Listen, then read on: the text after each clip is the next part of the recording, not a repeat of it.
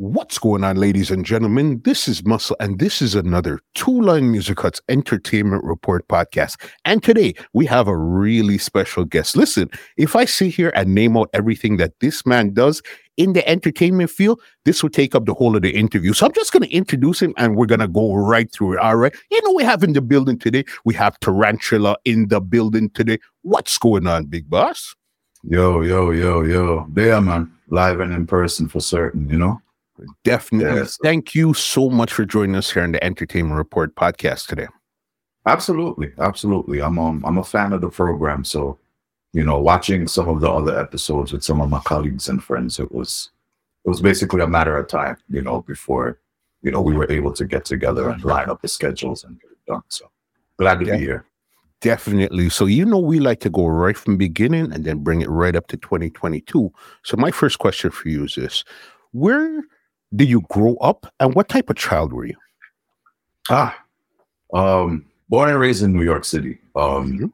you know, born in the Bronx. I spent most of my, I would say, my upbringing in Queens, and um, you know, a couple years in Jamaica. You know that already. You have to, you have to go Jamaica, spend time with grandma and get like a culture and brought up, see how forward, isn't it? You know, 'cause, you know, Yankee bad me and it's, so, Mhm. you know, you have to get the culture Jamaica. But um, all jokes aside, I was um what kind of child was I? That would be a better question for my parents. But if I had to, if I had to step outside myself, I would say I was a outspoken, um, rather outspoken uh, kind of child who kind of you know went to the beat of their own drum. So that, would be the best way. I mean, not much different than my adult life. Let's put it that way. I hear you. And did you grow up with both parents, your mom and your dad? Yes, sir. Yes. Sir. Okay. And what were they into at that time there when you were growing up? Um, funny enough, my uncle on my mother's side was an avid music fan, and um, you know, he used to, you know, make I guess you could say mixtapes, even though that wasn't what they were called at the time. But his record collection was absolutely insane, multiple genres. Uh, much of my musical knowledge, you know, comes from him. My father also, same way, you know, avid music fan, record collector, and my father had a sound system you know, um, named Asha High at the time. It was a, you know, a rub-a-dub sound, you know, live DJs and, you know, it's going to that thing kind of black thing one, you know. So when I'm about 10 years old, 11 years old, you know, early part, you know, when the sound just string up, I'm flipping over the records and mixing down the artists and, you know, them kind of vibes. Non-school nights, of course. And um, yeah, so that that was that was the vibes. And then right when dance just I get sweet, I'm a little kid, so I had to go home, which Mhm. much to my chagrin. So, you know, Like that. What was your what was your mom into? What was she doing? um, you know, my mother was into banking, but music was music was a prevalent part of the household growing up. You know, there was always music playing. There was always, you know, little pop quizzes.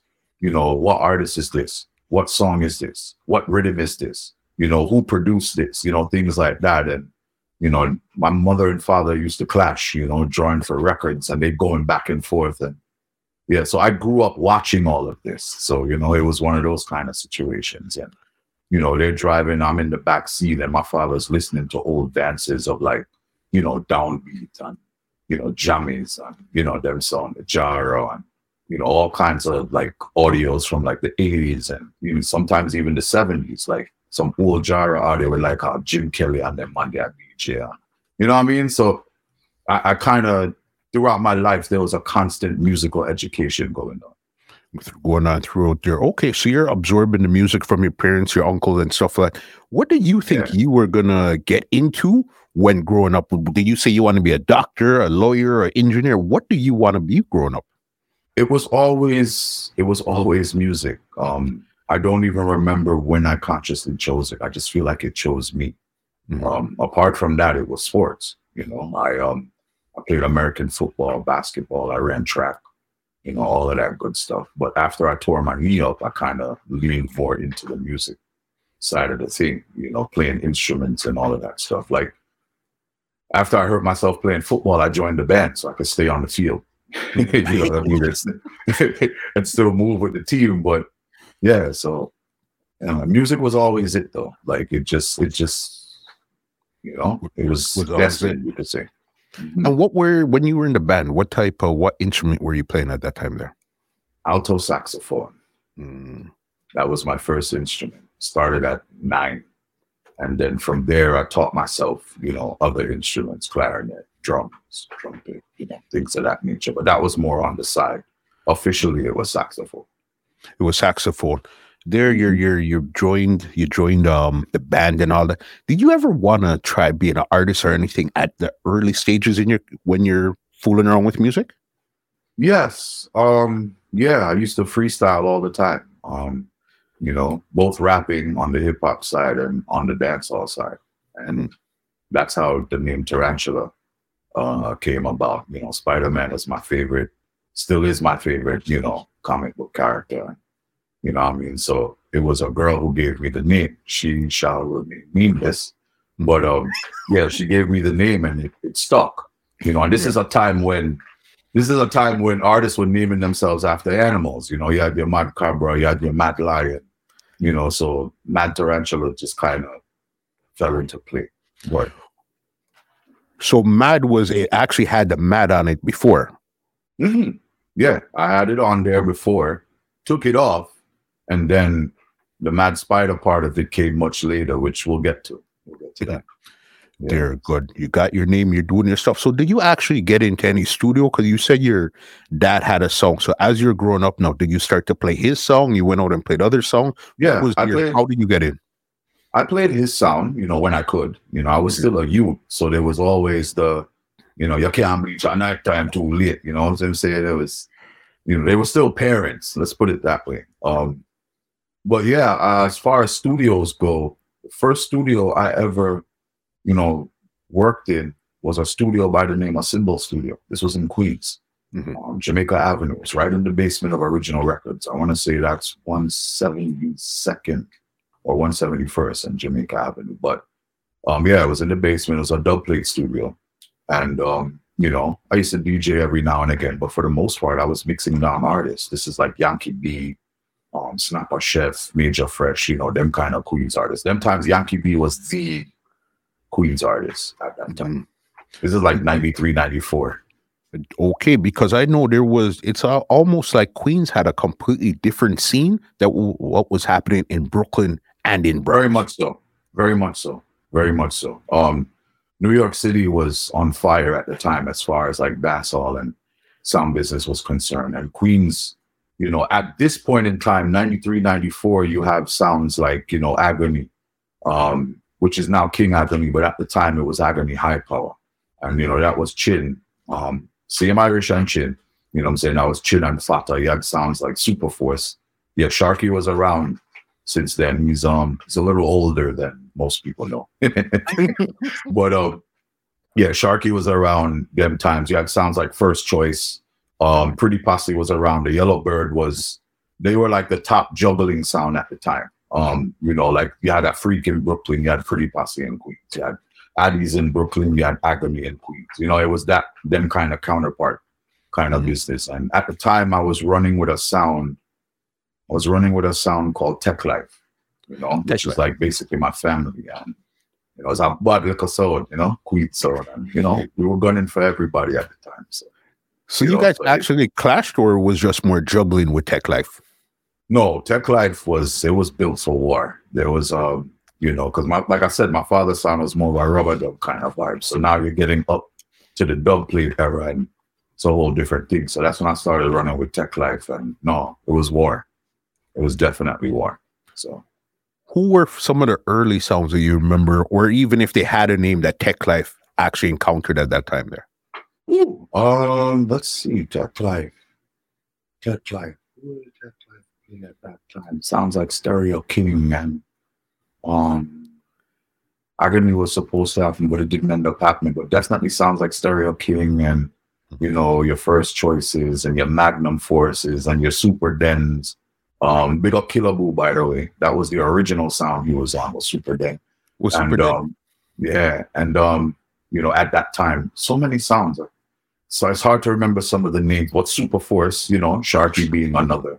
Um, Soul Sonic, You know, Soul Sonic was around them times. Big up Skinny anyway. I'm there. Um, yeah, it was it was a good time. It's a good time. I'm big up the Tech Life family. I still keep in touch with them to this day. Good to go. How long? How long were you on that song there for? Ah, I was running with Tech Life for basically right up until I moved to Florida, which was you know late '95. So just call it a year, if even that. You know, and I wasn't like a first string selector or anything like that. You know what I'm saying? I was, you know, just basically running with the sound. You know, there was Ramati, Andy Chin, Lion, Snag Alexis, all of them were literally on the sound. And um, you know, Tech used to go to Brooklyn and and you know and spar over there as well. PM, Bad Boy, you know, um, King Chilla, and you know them sounds, things of that nature. So okay, so sounds basically within the same range of that sound there in particular. Didn't get to the Addies, the Earth Rulers, the LPs, the Soul Supremes, that type of level. No, it was on its way. It was on its way at a particular time, and um, you know, then Florida happened. So. Mm-hmm not just for myself, but eventually for all of us. So, okay. so, what was that like now? A kid that's living in Queens now is being transplanted to Florida. What was that experience like for you? Um, considering where I went in Florida, it was a culture shock. Um, you know, we were, you know, Melbourne, Palm Bay, which is like a, you could say a suburb of Orlando, so to speak. So you're going from a, you know, suburban to urban area to a more rural kind of area. Like most of it was bush at the time. And it was like, where the hell are we? you know what I mean? But, you know, after a while, you know, because when you come from a city like that and you come to a more rural kind of area, things move at a slower pace here. So you use that fast paced mentality that you have in New York and you start to create things, you know, you create your own fun, source. So it was only a matter of time before we link up with other youths that move from New York down here. We start keeping dances. That's like a routine. Just like that, because even that time, why did you guys decide to move from New York to Florida? Because that's a that's from far north to far south. True, but um, well, there was family already here on my mother's side. Um, they moved down. That's one reason. Second reason is the weather. Um, as you know, you're you were you're in the six, eh? So hey, hey, hey, you know, yes, you know, yeah, you're in the six, eh? So um, you know how the winters can get. They're brutal, you know, especially then. So, you know, before climate change and all of these things. So the weather, and then on top of that, you had a company. The name slips me. I think it was called General Development or something like that. They used to put ads in the paper in New York, cheap land in Florida mm-hmm. buy some land and build your dream house for the summer, you know, come down to the sunshine. And, you know, they got a lot of people with that. And as a result, in this area particularly, mm-hmm. there are a lot of transplanted New Yorkers. So it is that that always caught me whenever you'd hear a clash in, in like Florida somewhere, and then the man said Brooklyn, and the whole dance bus, bro. I thought we are in Florida. No, there's a lot of transplanted New Yorkers here. Um, a lot a lot. So yeah, man, that's that's how that that's how Florida happened. like I said, it was a it was a culture shock at first, but you know, you you improvise and you adapt. That's, you that's make really it happen. Good. So then, how mm-hmm. long did it take you to actually start to get back involved in some form of music by the time you got down to Florida? Now, not very long, maybe three months. Mm-hmm. Like I said, we linked up with you know some of the youths, and um, they were already doing things in the area and you know just became friends and boom boom bang and common interests and within three months we're keeping parties and we're playing you know in various different places here orlando cocoa beach fort pierce you know places like that and um you know we even started to venture into the more traditionally hip-hop clubs and we're playing the reggae sets there mm-hmm. um this was early, I would say early 96. We're playing in Orlando alongside. There was a hip hop DJ crew. I want to throw this little tidbit in. There was a hip hop DJ crew running Orlando at the time. They were called the Hitmen. And the three main members were um, DJ Nasty, DJ Caesar, and DJ Khaled. A lot of people don't know that um, that Khaled actually bust in Orlando before he went to Miami. Miami. Bust again. Yeah. So, yeah. This is why I like these conversations because everybody knows like a little tidbit of something that totally makes everything make sense. Absolutely. It's it's a very small world. This industry is it's like high school, man. Mhm. Everybody knows everybody. So then I know when you got to Florida, you started to play a song named King Chalice. Right. That took place um was playing a dance in Cocoa Beach. Um, you know, my father sound a couple other local sounds and Chalice was the headliner. And you know, we did I do a thing in the earlies and you know, Father Chalice approached me and was like, yo, you know, you know what I'm saying? I'm in the process, I rebuilding and you know, I want to come play my song. So I molded over a little bit. And, you know, in March of ninety-eight, I decided to join, which was around the time when the rebuild was for the most part complete. So Mhm. you have Baga new sound, brand new machine, like they rebuilt the sound, and then you have new MC, and we just went forward from there. So that's how that's how the chalice thing happened. Got you. It was good times. Because I know there there's a couple, I think there's about three famous dances, King Chalice. I know one of them is David Rodigan. uh Memorial Weekend. That was I remember that date like it happened yesterday. It was May 29th, 1999. And um yeah, that was a fun clash. It was six months after Poison Dart clashed them. And it was in the same it was in the same venue, Metro Skating Rink. And the way it was set up was so great because you know the sound and everything was set up in the middle of the venue.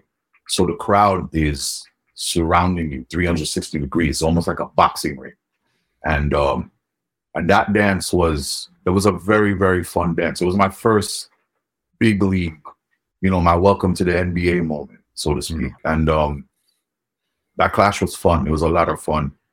Um everything played. Everything played.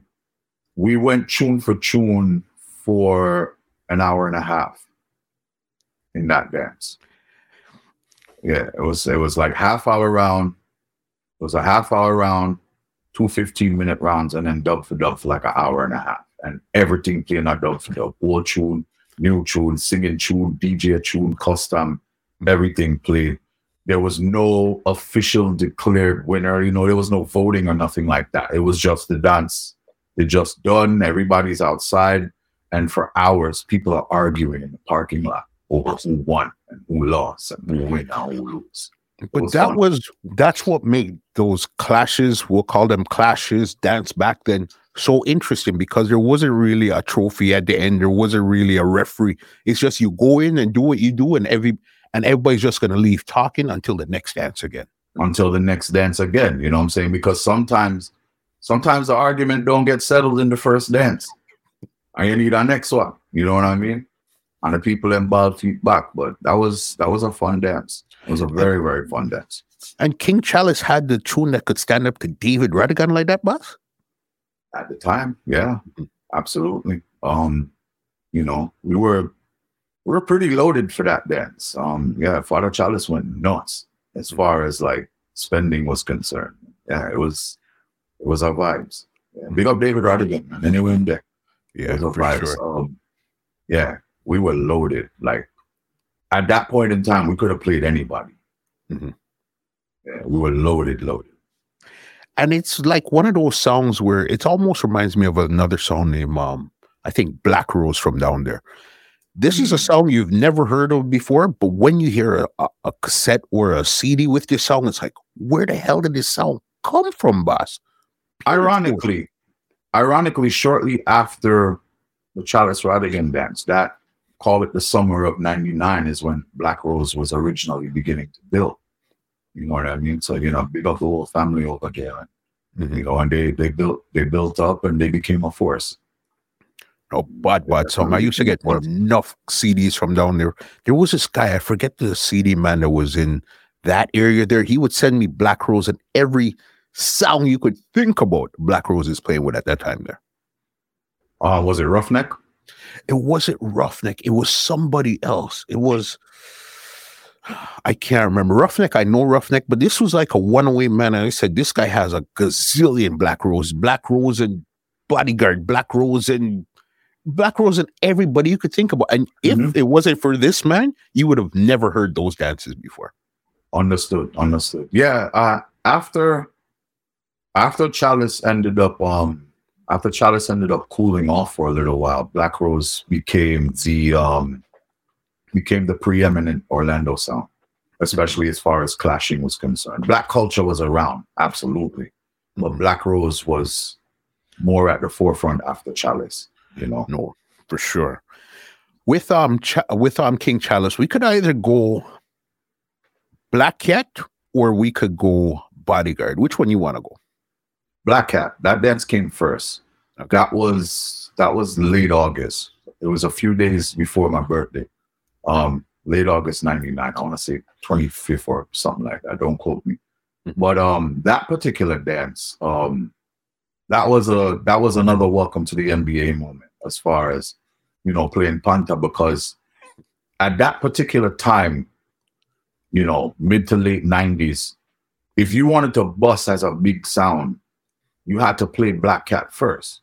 Mm, And if you couldn't kill Black Cat, you wasn't a big sound. So that was the, you know, they were like the entry level. This is before World Clash, before Phantom became the giant that he is now. He was still a giant, but he was the um, you know, he was the one the beginner up- giant. yeah, he gave sounds up blind, the young sounds that were coming up. So before the other big sounds would take dances with you, they would pay attention to what you're doing with Panta, and then they would go from there. You know what I mean? But Panta never business. He said war. So it, it was what it was. So we played that dance and we won by a landslide. Okay. And that was when when that cassette went out, that's when other sounds and promoters around the place started to take us a little bit more seriously. Not just a hometown Orlando sound. It was like, all right, these youths are coming. Mhm. And um, the bodyguard dance happened shortly thereafter. Um, that dance wasn't very well attended. The promoter tried to throw it together last minute, if I remember correctly Mhm. but um, nonetheless, it was it was a fun night. You know, just going back and forth with links. You know, what I mean, we just kind of just run some tune. You know, what I mean, it wasn't really like a we didn't go super hardcore. It wasn't the audience wasn't there for that. Mhm. So um, but yeah, it was it was still a fun time, man. Yeah, man, you ready, man? Yeah, man, you ready, Rasta boy? You ready? You know, so we're not chewing and boom, boom, bang. And then um, sh- shortly after that, Mhm. Fort Lauderdale, little club. Um, name of the venue was called Bumblebee. Long time Fort Lauderdale residents gonna know that place. Hmm. So in the dance was was Chalice, um, Kilimanjaro with Trooper, Hmm. Travelers with Juxi Killer. Yes. And Trooper has a way where everybody's juggling and everything's all good. And when Trooper starts to get bored, he's just gonna flip. So Trooper flips on everybody. A war start. Don't box open. War start. And you know, we were gunning and everybody's gunning, and then Juxi Killer was kind of let's just say and this is no diss to him because he's an MCS selected at that rate, but he was kind of lagging behind. We had the element of surprise on our side. So when we had dropped certain song, man, I said, whoa, you know? And you know, Troopers, Trooper. This is Jaro we talking about. This is two weeks before 99 World Clash, you know. Mm. So we playing, you know, and this time we're loaded with stink. So we're playing and Trooper gotta open the World Clash box and start play a certain a certain song. And you know, and then Juxi Killer trying to keep up a little something at the time. You know what I'm saying? Because travelers, you know, they were up to the time, but not really up to the right. If you see me, I say. So, Mhm. you know, all of a sudden, jukes of them are play, they about to draw a tune, speech and make, back up fling, boom, dance done. And Trooper, after the dance, is biting up the cassette, man. I think it was Roughneck at the time. Was like, yo, don't put out the audio. Because I may have word clash I come up on. Me don't want to see them know some have certain song. but um, yeah, that was the that was that was really the moment where not just other people, but I realized, okay, I can hang with these guys that I've been listening to on day. Mhm. Yeah, I can hang with them. because I'll never that feeling of actually listen to their cassettes those times and then actually standing up with them in a dance, not even to juggle, to clash, that feeling is mind blowing and mind boggling at the same time.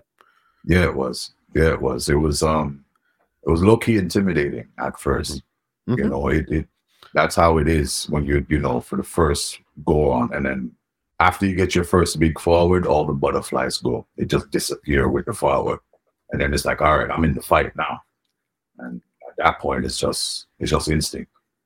Let's go. With Thinger, at this time, were you talking on King Chalice or you were selecting the songs at this time? I was emceeing. I was emceeing. Um, that that's how I made my name first as an MC. Mhm. You know, sometimes I would play by myself, but for the most part, I was an MC on Chalice. What got you into MC and then who were you really looking up to first before you really got into it? Um, on the juggling side, it had to be Rory. Of Um, Everybody growing up at that time, Rent and Shine, you know, like it had to be Rory. Um, Clash wise, Clash wise, my biggest influence was Babyface. With Face. Yes, by far. Mhm. by far 100% babyface was my biggest influence. Addies was my son you know what i mean? And um big up earth rule i rated them heavy too. But babyface was it was like yeah i want to play like him you know? What was it about Face in particular where you said, damn on your blood? presence. Face had a presence and um you know musical knowledge obviously. Um you know the way the way he carried himself but it was just a presence man. It's like you know as a selector I see around the sound and the man have on in Prada shoes and you know Chris Linen you don't normally see selectors dressing like that. They was just it was one of them kind of things that, like just the swag overall you know just that whole body rasta swag. And mm-hmm. the fact that the fact that he wasn't born in Jamaica you know, was our next thing too. You know what I'm saying? Even though he wasn't a Jamaican like myself, but he wasn't born in Jamaica, that helped as well. Because at the time, you know, there was a, I don't want to say a separation, but a little bit of a separation between born Jamaicans and everybody else. So, For sure. you know, for, for him to be a non-born Jamaican, I'm going to do it. Go on. You know, him and Lee Major for that matter. But Babyface was, Babyface was it as far as Clash in mm-hmm. New York when Babyface was the one to, to emulate. You know what I mean? And even like I was saying with Queens, like with Agony, you know, a lot of things they emulated from Addies. As a matter of fact, when Addies became King Addies, Agony shortly thereafter became King Agony. You know, Makes sense. Makes Yeah. total sense. you could you got ask Chin for the rest of the story. That's how I I, don't worry, don't worry. I had we had Chin and Chin told me that little piece there. So we, we got it. You guys go Yeah. check out the Chin interview. It's a two part when you guys finish this tarantula interview. right. That's that's how I remember. So Because um, the thing with Face was especially because back then I was playing song in the early 90s and stuff like and he because I'm born in Canada. So he gave foreign kids the permit and the license to actually play a song and be bad at playing this song. Ah, exactly that. Exactly that. You know, because Addies was that defender. You know, when the yard sound them used to come up that we all listening to on cassette, Addies was the one to, you know what I'm saying? Like, was- yeah, man. Nah, Make face, you know. face was it for me as a youth. Yeah. Face was it. You know, big up Lion Face and OM them, and that's teach. You know Sure. Yeah, Even man. because you said on the one of the, the King Chalice dance, I think it was a Black Cat dance or Trooper dance, where they're calling you Rasta. How long now have you been growing your locks? I started in January of 95. So you're talking January coming on make 20, no, 28 years. Mm. Yeah. So 27 and change. Yeah. What what made you decide to wrestle? My father, my fathers a us. Um, you know, fathers are us from a long time. So it was like a, it was just a natural progression. Mhm. You know, he didn't force us to do it as youths. It was just one of those things. He was just like, yeah, I knew you were going to do it. It was only a matter of time. Mhm. Yeah. Mhm. And was it easy being a Rasta that time there? Because remember, you're supposed to be saying more Holy King Selassie at that time there and actually playing and killing song. How was that for you at that time there? which babyface made babyface kind of made it cool. The the the the bad rasta kind of you know image. He made it cool you know what i mean? Because this is we're, we're talking when I'm growing up, 93, 94, and you know, like Capleton, just us at that time, you know, Dismarcus and all them stuff, they just coming out, and that wave was just starting to emerge. And Face made it cool to be, you know what I'm saying, as a Russ with your locks by and I said, boy, like you made it cool to, you know, to to harness that that level of aggression.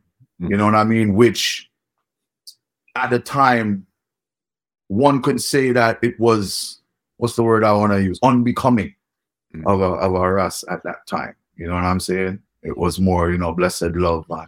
You know what I'm saying to you. But nonetheless, you know, Face made that, you know, cool. And then eventually Chin, Russ up, and also, you know, on the Queen side made it cool. But Face definitely made it cool, you know, because at that time, you know, Bobo, you know, Bobo Shanti was always there. You know what I'm saying to you? But they emerged more when Capleton and Sizzla. That's when they really came to the forefront in dancehall. But before that, it was more Nyabinghi and 12 Tribe. You know, more so even 12 track, You know, because I know Nyabinghi not even mixed with music more than so much. Okay. But, yeah, man. So Face made it cool. That Bad Rasta image. Babyface made that. He made it okay. You know what I'm saying? It was a path that I was able to step in as a result of him paving that road. Makes sense there. So you're on King Chalice. You did your stuff. How long were you on King Chalice for? Realistically, just under two years. Okay. Like the pinnacle of the sounds um of the sounds history. Um the sound was built in 92. Yeah, 92. 91, 92. Call it that. Um, mm-hmm. Yeah. I was on it just about two years or so, 98 to call it 2000.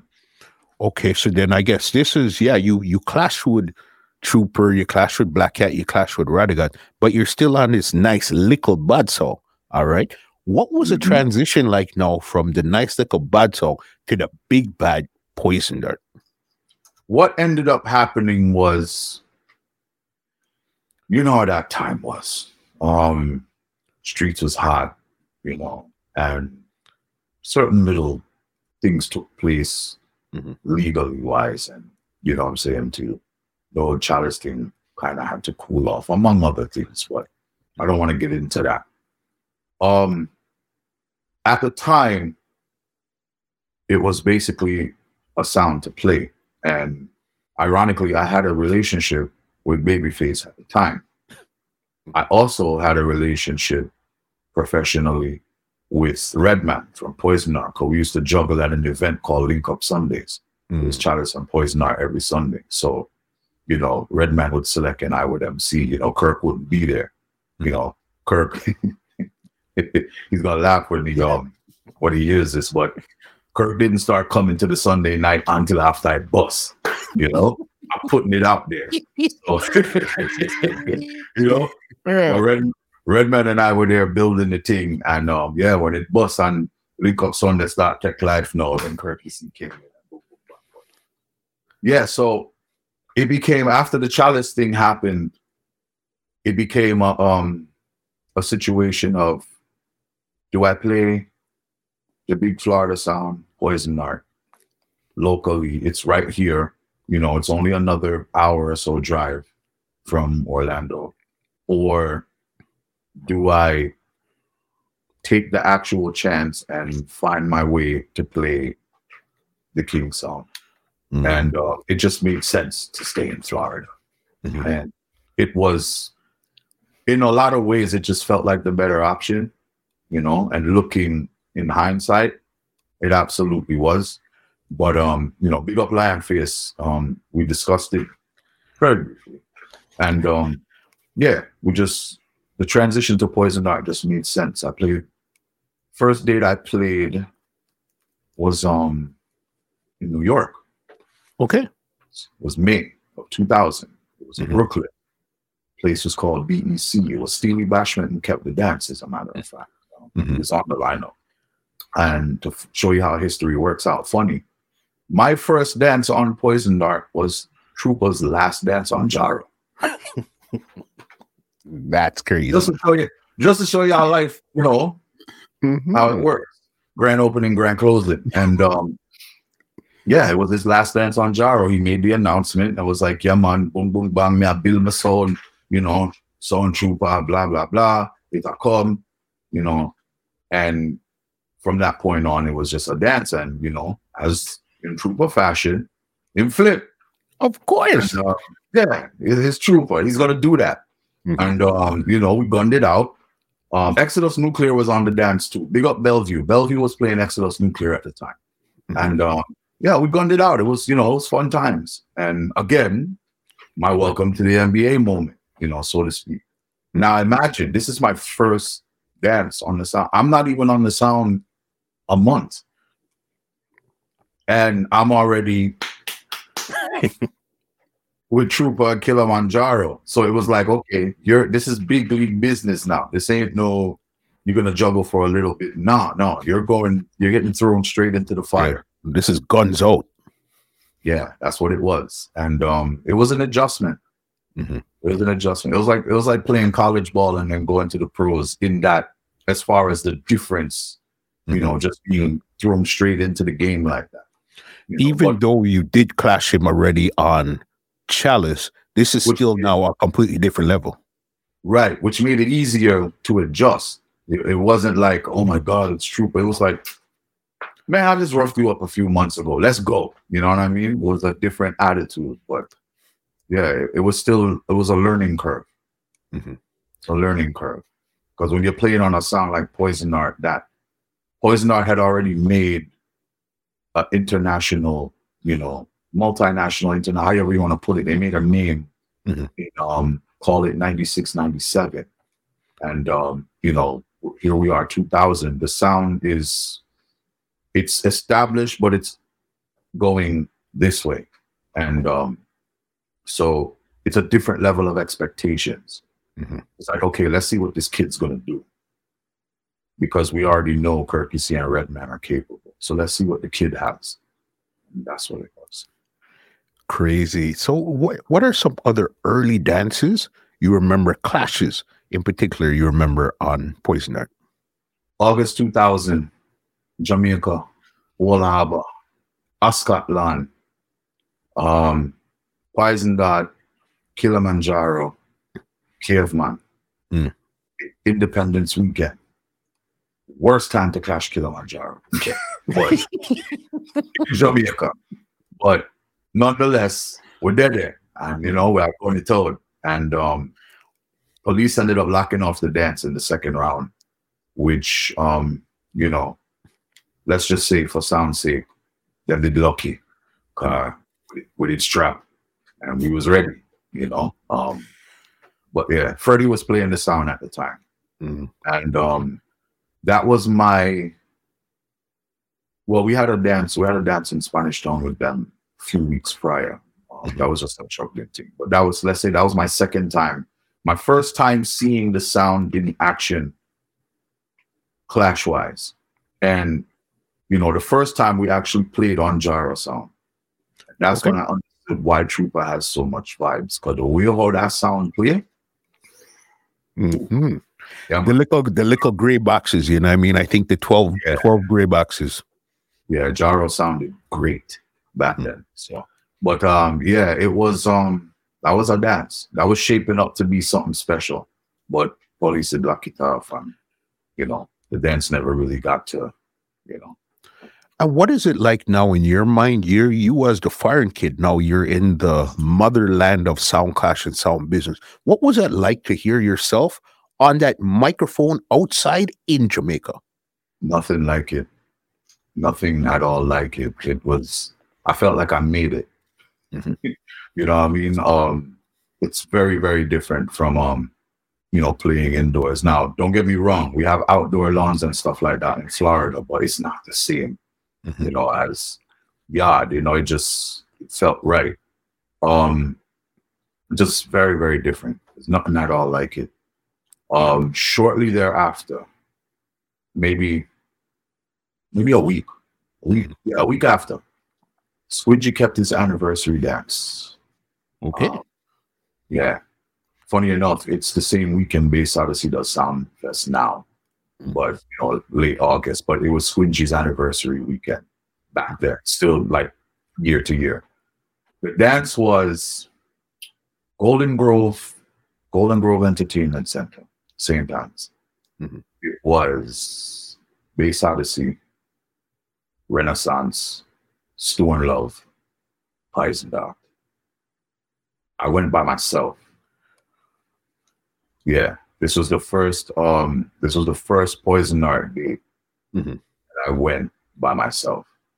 Um, so it's me and all them damn dub boxes. I don't even wanna. so, so, um, so the dance have won, and Bass Odyssey string up. The one rack is there playing good. Stone Love string up. Lara Post and a man now playing on himself. Mm. So it was Stone Love playing on Stone Love song, and what Renaissance and myself playing on Bass Odyssey song. Selectors for Stone Love was Billy Slaughter and Nico Bamba. Mm. You know, when those two are in town, it's a different energy. Listen to me very carefully. Miko and I had already had a couple skirmishes in Tampa at that point in time because the thing with Miko is, I'm big him up by the way. Mhm. The thing with Miko was, Miko was about this close to playing Poison Dart at one point in time. Okay. Uh, cause Miko did want war. You know, you know, it's a. Mhm. So, so what ended up happening was, I don't know what possessed Miko. And if he watches this interview, he's gonna laugh. Um, you know, rest in peace to Squingy. I don't know what possessed Miko that night. In the morning, in the later part of the dance, everybody done have them fun, and Miko decides he wants to play me. Correction, Poison Dart, Mhm. Sizzla for Sizzla. This is 2000. Bro. At that point in time, you have two Sizzla sound of foreign. Mhm. Poison Dart and Super Fresh. You, You know, what I'm saying? you know. You know this. It's well known. And then in Jamaica, you know, you have your Jaro, you have your Caveman, you have your um Turbophonic. They were still around at the time. Mhm. I don't know what. Anyway, Sizzla to Sizzla happens. And after about nine or 10 of them, it was embarrassing. Squingy just picked up the microphone, took it out of my hand. I said, Yo, Miko dead, man. It done. Or about we are. It done. That's it. Done. And dropped the mic. And that was it. The dance is over. The to say, oh yeah. Needless to say, needless to say, and Kirk gonna laugh when he to. needless to say, not even a week later, by the time I get back to Florida, Mhm. See gets a call from Father. Paul. Yo, you need to control your selector in a road boy, cause can't be select alongside the soul and I, I, I go on war on one bag of sitting. And um, you know, if that will continue, then we goodly have to adjust with business relationship as far as certain get done. It, it became a thing. Let's just put it that way. With Poison and Stone Love. It became a thing as far as tell your selector to calm down or you know, those dates that, you know, we give you, you know, when you keep your dots and you might not get them no more. It, it was one of those kind of mob boss kind of vibes. But Mm-hmm. because at that time, you know, like I said, it's 2000. It was that time frame when you keep a Stone Love dance and it guarantee for round them. One hundred percent. Right. So with that being said, that was a um yeah, it, it was a thing. But I laughed about it, you know, because it was just the way I looked at it was anywhere I see Nico it's on. You know what I mean? That's what it was. And Mhm. we bucked up on a couple more dances and you know, just you know, skirmish. Skirmish always broke out, but we would just make sure that part don't necessarily reach the audio. Mm-hmm. And uh, yeah. Because he was Nico was the one that would always slip in a cuss word when he really got hyped on Stone Love. He would slip Oh, in one and two. You tell it this is this is part of the reason why Father Paul was not having it. But yeah, Mhm. yeah, because apparently, apparently he must have got into a skirmish with um with Cinemax shortly Mhm. thereafter, And then that's when the whole rumor of suspension and all that other stuff started to surface. And I don't know what the truth is with that, but that's what happened. That's the rumor that came out shortly after that Cinemax dance. Mm-hmm. But um, yeah, man, Nico, Nico, Nico's a bad selector. What? Bad, bad selector. What? He's I call him the father for Richie Feelings and those type of selectors that came after the fact. Agreed. Mhm. Agreed. Agreed. Like say man and 100%. there. Okay, when you when you got to Poisoner, was Dupes and Bobby Chin still playing Poisoner at that time there? Yep. Yep. That was the starting five. Bobby Chin, Super Dupes, Redman, Kirky C, and myself. Mm, That was the starting five. And me being the kid, I was the youngest on the sound at the time. So I was the kid. And um, those were fun times because we were clashing and we were juggling. mhm. And it was just, you know, every weekend we're arguing over who's going to fly where. You know what I mean? It was great times. You know what I mean? Um, and yeah, at this point in time, they are on Black Chinese 3 and they were working on four. And you know, they were using the poison dart dubs to make the remixes and boom, boom, bang, bang, bang. And um, we had all of those remixes, but we had them with Poison Dart's name in them. Mm, You understand what I'm saying to you? Because it was our dub act propeller. So mhm. the juggling dates that we had with Books and it was lit. So um and then it just got so by the time Black Chinese 4 came out, Mhm. It was basically a wrap at that point. It was just too big. They they had to just start taking some dates and and going to make some appearances because it was just too it, it was crazy. It was crazy. The It was CD game was crazy there. Mhm. yeah, it was insane. And um Dupes um indirectly, no, inadvertently, inadvertently Dupes invented splicing in a sense. Right. Bro, listen, I need to hear this. I told you I was gonna talk my shit inadvertently. It wasn't like a it was an unintended consequence because you know you're making the remixes with the dub acapellas, right? Ours taking sound name out. So other engineers is doing the math and they're like, wait a second. So dub acapella, take sound name out. so you can't take next sound name. Um put name in. Thus splicing. Bro. You know what I mean? And like I said, it was an unintended consequence. Now, granted, Mhm. Dupes wasn't the only one making remixes at the time. Obviously, you had DJ Kareem and you know Renaissance and these things, Mhm. right? But I'm just saying, at this point in time, when Black Chinese was the remix thing was at an all-time high, you know, you had Obsession up North Doom. It became a thing, Mhm. and um, yeah, I think from that point on is when splicing really started to become prevalent. You know, the dub acapella started to float around because what ended up happening, you know, rhythm changing and big up Lion Face, by the way, because he was the one that was in the studio plugging in and plugging out like Yomo One Pice on one side, rhythm on next. But anyway, that's a whole nother conversation. Mhm. But yeah, I think it was an unintended consequence of remixing, splicing. Yeah. That's my opinion. I because be they figure they figure if I could take out a voice, I must could put one back in. precisely that. Mhm. and you know it became a thing Mhm. you know and then you start hearing you start hear some other sound I play some dub whether it be some killer or some Capleton or whatever kind of dub and you hear in the intro and you recognize the intro because it sounds like your dub but then you hear another sounding call and you're like hold on a second hold on what you know what I'm saying and that's when it and it's like yeah this is this is kind of getting out of control Yeah, no, at one point, Splice Dubs was like freaking completely out of control at one point. Completely. Mhm. Absolutely. And um, yeah, that's my that's my belief. It was an unintended consequence of remixing. hmm Makes sense. As that got more prevalent, splicing got more prevalent as well. Got you. You're on the big heavy song now. You and Nico buck up. You're doing you and Trooper. All this stuff is going on. When was the first time you got a Ross kick? No, playing Poison Dart. That came later Mhm. because after that dance with um um Stone Love. We Clash Panther again. I Clash Panther again, but we Clash Panther in Wait a Bit, Christmas Eve. Okay. And we won we won that dance.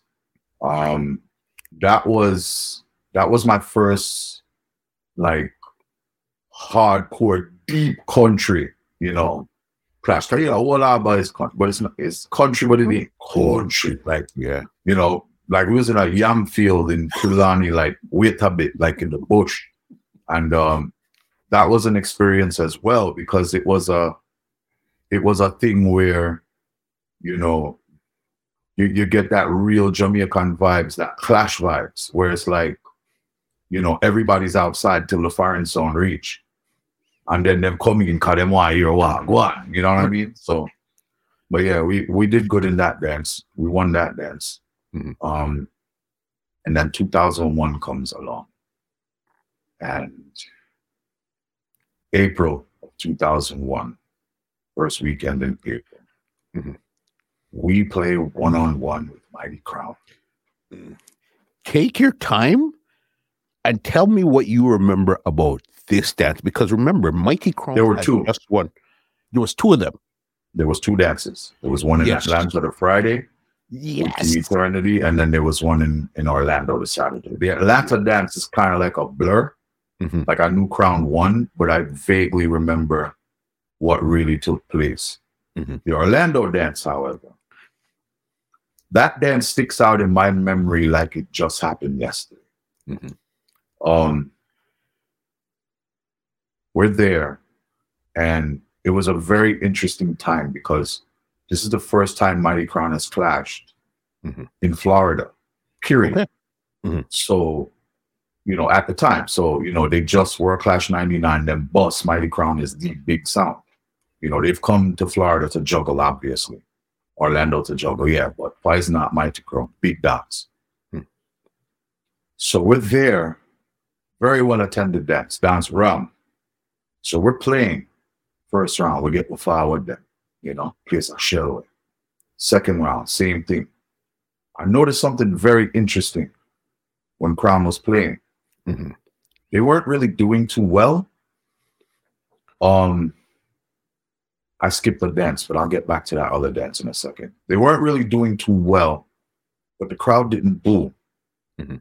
They were just there, just looking like, you know, it, it, I, I don't want to say fascination, but somewhat because it, it wasn't a situation like they were booing. There was no forwards, but there were no boos. The people them were just quiet, just looking like like bated breath, like they were waiting for something to happen. Mm. Same mes- they were more mesmerized. In a sense, yes. Mhm. So we're there we are going, you know, dance is going well. I'm feeling great. I'm like, yo, we got them on the ropes. Hmm, We about to, yes, right. End of the second round, they play a city high. They play city high on that group on Doug. Well, we was just do a good sound. I don't remember the lyrics, but they got a nice forward for that. Okay, Mhm. first forward, then good. Come back in third round, and um, they come back in third round. They're doing okay. They're doing all right. End of the third friggin' round. These guys play one fucking. I said I wasn't gonna curse this interview, but right here is why I gotta curse. One fucking dub play. Mhm. And Wyclef. Mm. As soon as the guitar, Yes. once that started, the forward just started from the back, Mhm. and it's just a wave. Yes. A wave. You know, say, "What's up, man? It's Wyclef Jean representing Sammy T, Simon, Mighty Crown, and the guitar." And people's like, "Oh shit!" You just see, just imagine a thousand people, twelve hundred people with the same oh shit face, bro. You see when the man come in and say, "Someone please call a national guard." Forward starts to it, the, tidal wave is coming. You see the next line. Tell them and not get mur- The wave just crashed. Mm. It was like a tidal wave of forwards just crashed onto the stage. Mhm. Bro, I needed that lesson. That was the first that I'd never seen a band switch so quick Mhm. in my life. By the time I walk onto the stage with the mic in my hand, by the time I reach the front of the stage, the forward became a wave of booms. It was just like, yo, on a dead. I was like, yo, on a real level, once. Yes. Dance was basically over after that, as far as these people were concerned. And we played, we got to our third round. Um, tried the counteraction with Batman now down 911 er- Elephant Man. No, that did not work because the people that were just like, you're on a dog, you're, You're dead. done. You're dead. It's Who you're dead. Who you're dead. Tune for tune come back and forth. They played a Marcia Griffiths Bob Andy combination. That was it. That was was it. when that combination was brand new. A lot of It was songs did not have that. Mhm. Yeah, because you know, Cataract had just bust with it, you know, and you know, downbeat that, but that was it. That was it. It was that was it. Mhm. That was it. That was like that was my first huge L. Yeah. You know, you're not you're on a nice little run and you kick some soul and you're going and yes, and you're feeling good and then bam, you just get that that back down to earth like it's fucking assholes. They just they just beat us. And how did it make you feel now? Uh, remember, you're riding high. You're the new youth on the song. You, you've been there a little bit now, but you're still the new young youth, hype youth on the song. I was barely on the sound. I was barely on the sound for a year, so I'm still the new kid. Mhm. You know what I'm saying? And it there was there wasn't social media at the time, Mhm. like no Facebook or nothing like that. DHR was the social media, At the Yes, time. yes, yes. and it was just it was brutal. Like it's not dead. Da, da, da, da. Dread make it. Kirky C needs to get rid of him. I him shy MC the dance. X, Y, Z, dead on coast. Right? After that dance, now we go play a couple of dances in Montreal. And at this point in time now, on a local scale, I'm heavy into the hip hop production, you know, local, you know, scene. I'm rapping and making beats. Okay, so you were nature. you were doing a lot of you were selecting song, you're doing production, and you're rapping all at the same in the same time. Right. So June of 01, I take a hiatus. I call it a leave of absence Mhm. from the sound. Um, and we're putting out a mixtape at this time, a mix CD, call it that. And you know, we're doing the Master P hustle, pressing up a whole bunch of them and selling them out the trunk, Mm-hmm. doing local shows, open mics, boom, boom, bam. We're hustling with this. And um, meanwhile, Poison Dart is still going on, going on. And at this point in time, I'm doing that. And that's, you know, it's Guan. And we, I mean, we didn't sell a million copies, but we we didn't lose money. Let's put it that way. You know what I'm saying? We we broke even. Um and at the same time, I'm playing my local scene, but I'm playing the white clubs now, the pop clubs the um the non-urban venues and you know you learn a whole different style of interacting with crowds and it became an interesting contrast because i'm bringing the dancehall energy to that kind of Mhm. venue but at the same time i'm learning how to speak to these people which would serve me well at a later chapter in this interview Mhm. um fast forward World Clash 2003 happens. You know, Kurt did his interview. Poison Dart wins US Rumble. Final scratch, one turntable. They win. World clashes the next week. Mhm. They go, they do all right. And um, Kirk MCs, Panther wins the clash. After the dance, Shane and everybody is like, yo, to play this circuit, you got to go get Tarantula. And, you know, called, had a conversation, boom, boom, boom. Come back. I was like, all right, make me an offer I can't refuse. All right, leave of absence done. I'm back on the job. Right.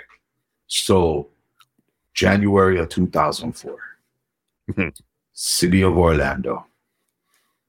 Where uh, before I get to that, there's a clash I forgot about in 2000, and I'm mad I forgot about it. It was Poison Dart versus Bass Odyssey one on one. That's what, okay. You see, that's what I was going to ask you. Like, Forgot about yeah, I forgot about that dance as I was going through the little timeline. That was June, maybe the 25th or something like that. I don't remember the actual date. Nonetheless, it was in South Beach, Miami. Um, very fun dance because all of us for both sounds were there. Hmm. So on the wall, like let's say this is the stage. On this wall over here, you have Squingy, Mark, Kirky C, Redman. Mhm. They're on the wall Hmm. watching the new kids play each particular sound. Mhm. On Bass Odyssey, it's Skinny and Worm Mhm. versus Poison Dart with myself and Dupes. Yeah, Dupes was playing now. Okay. Dupes was selecting and I was MC. And throughout the rounds, neck and neck, boom, it's a fight. Everybody's excited, crowd's into it. Al Pacino's in the crowd heckling that no neck mother. Anyway, so yeah, anyway, so he's heckling me, which you know, it's all good. It's part of the sport. Um, Squingy comes in the second round and makes one speech. Hmm. The man makes one speech. Mhm. Ah, my brother, he makes one speech. But I ain't touch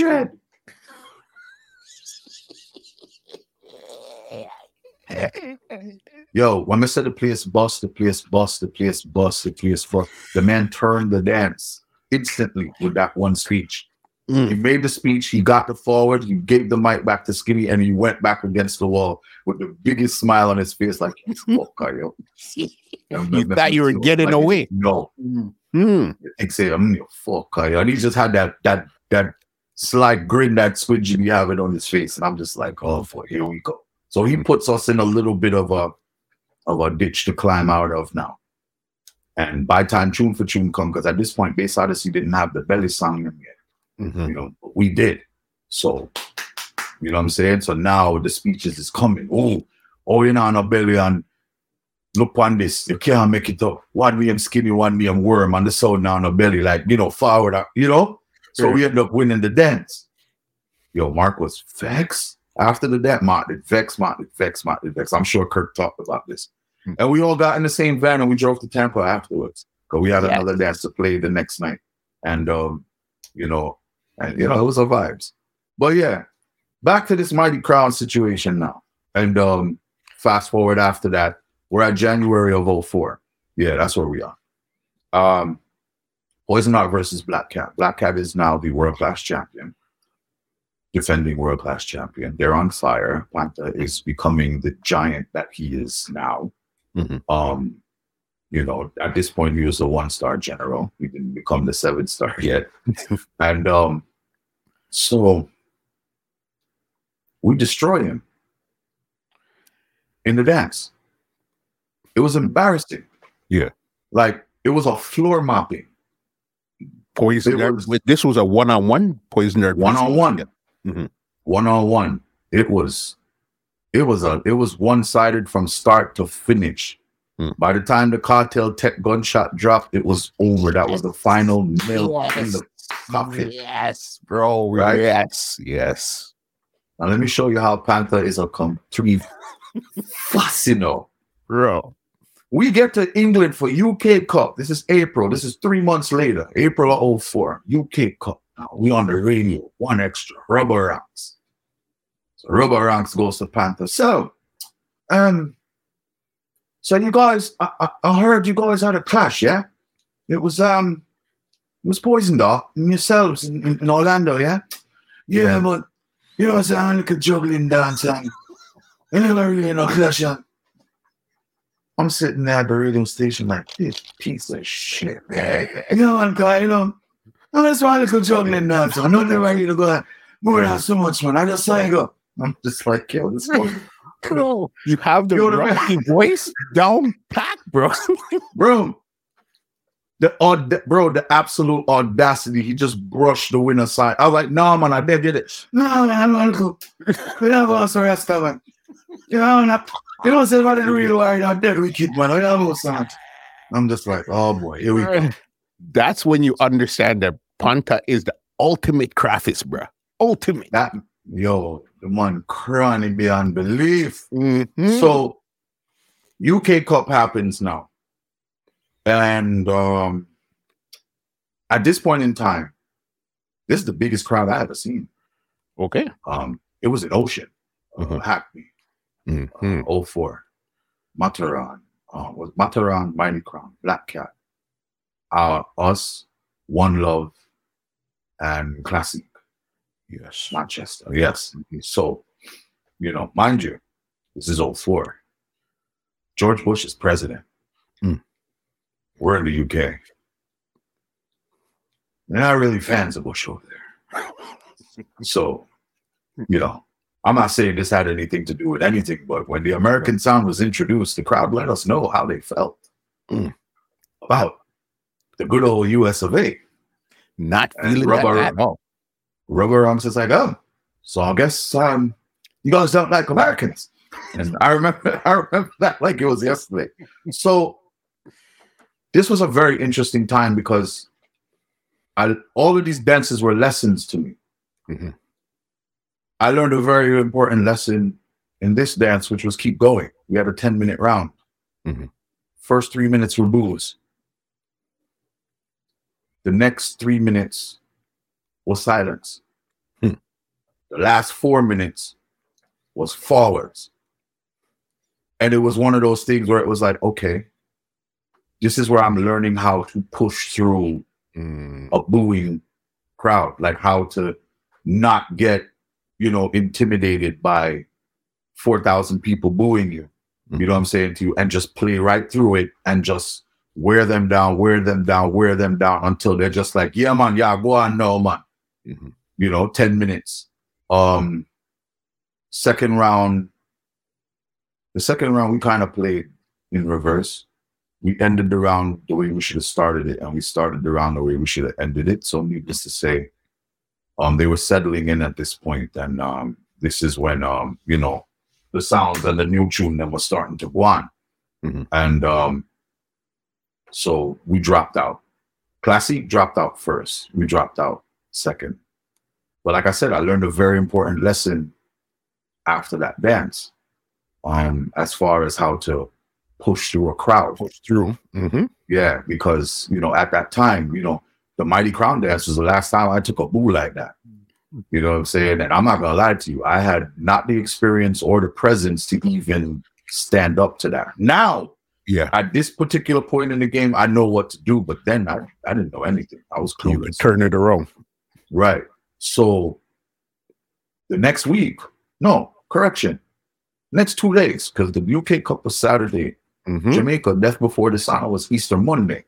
So, Okay. um, Hold on. Stop. Let me tell you what I remember about this. This was when you guys was, I think this was your first real bigger dance in Jamaica. And at the death absolutely. And at the death before dishonor, you chose number one. Yeah. Mm. Tell me about it. Now, mind you, I'm glad you set the stage. Mhm. Glad you set the stage because now I'm gonna put even more gravity on it. Mhm. Winner of the dance goes to Athens, Greece with the Jamaican Olympic team. Yes. Yes. yes. because Puma Puma was sponsoring the dance. You know, Jamaica Olympics, like you know, the fly uniforms, all that good stuff.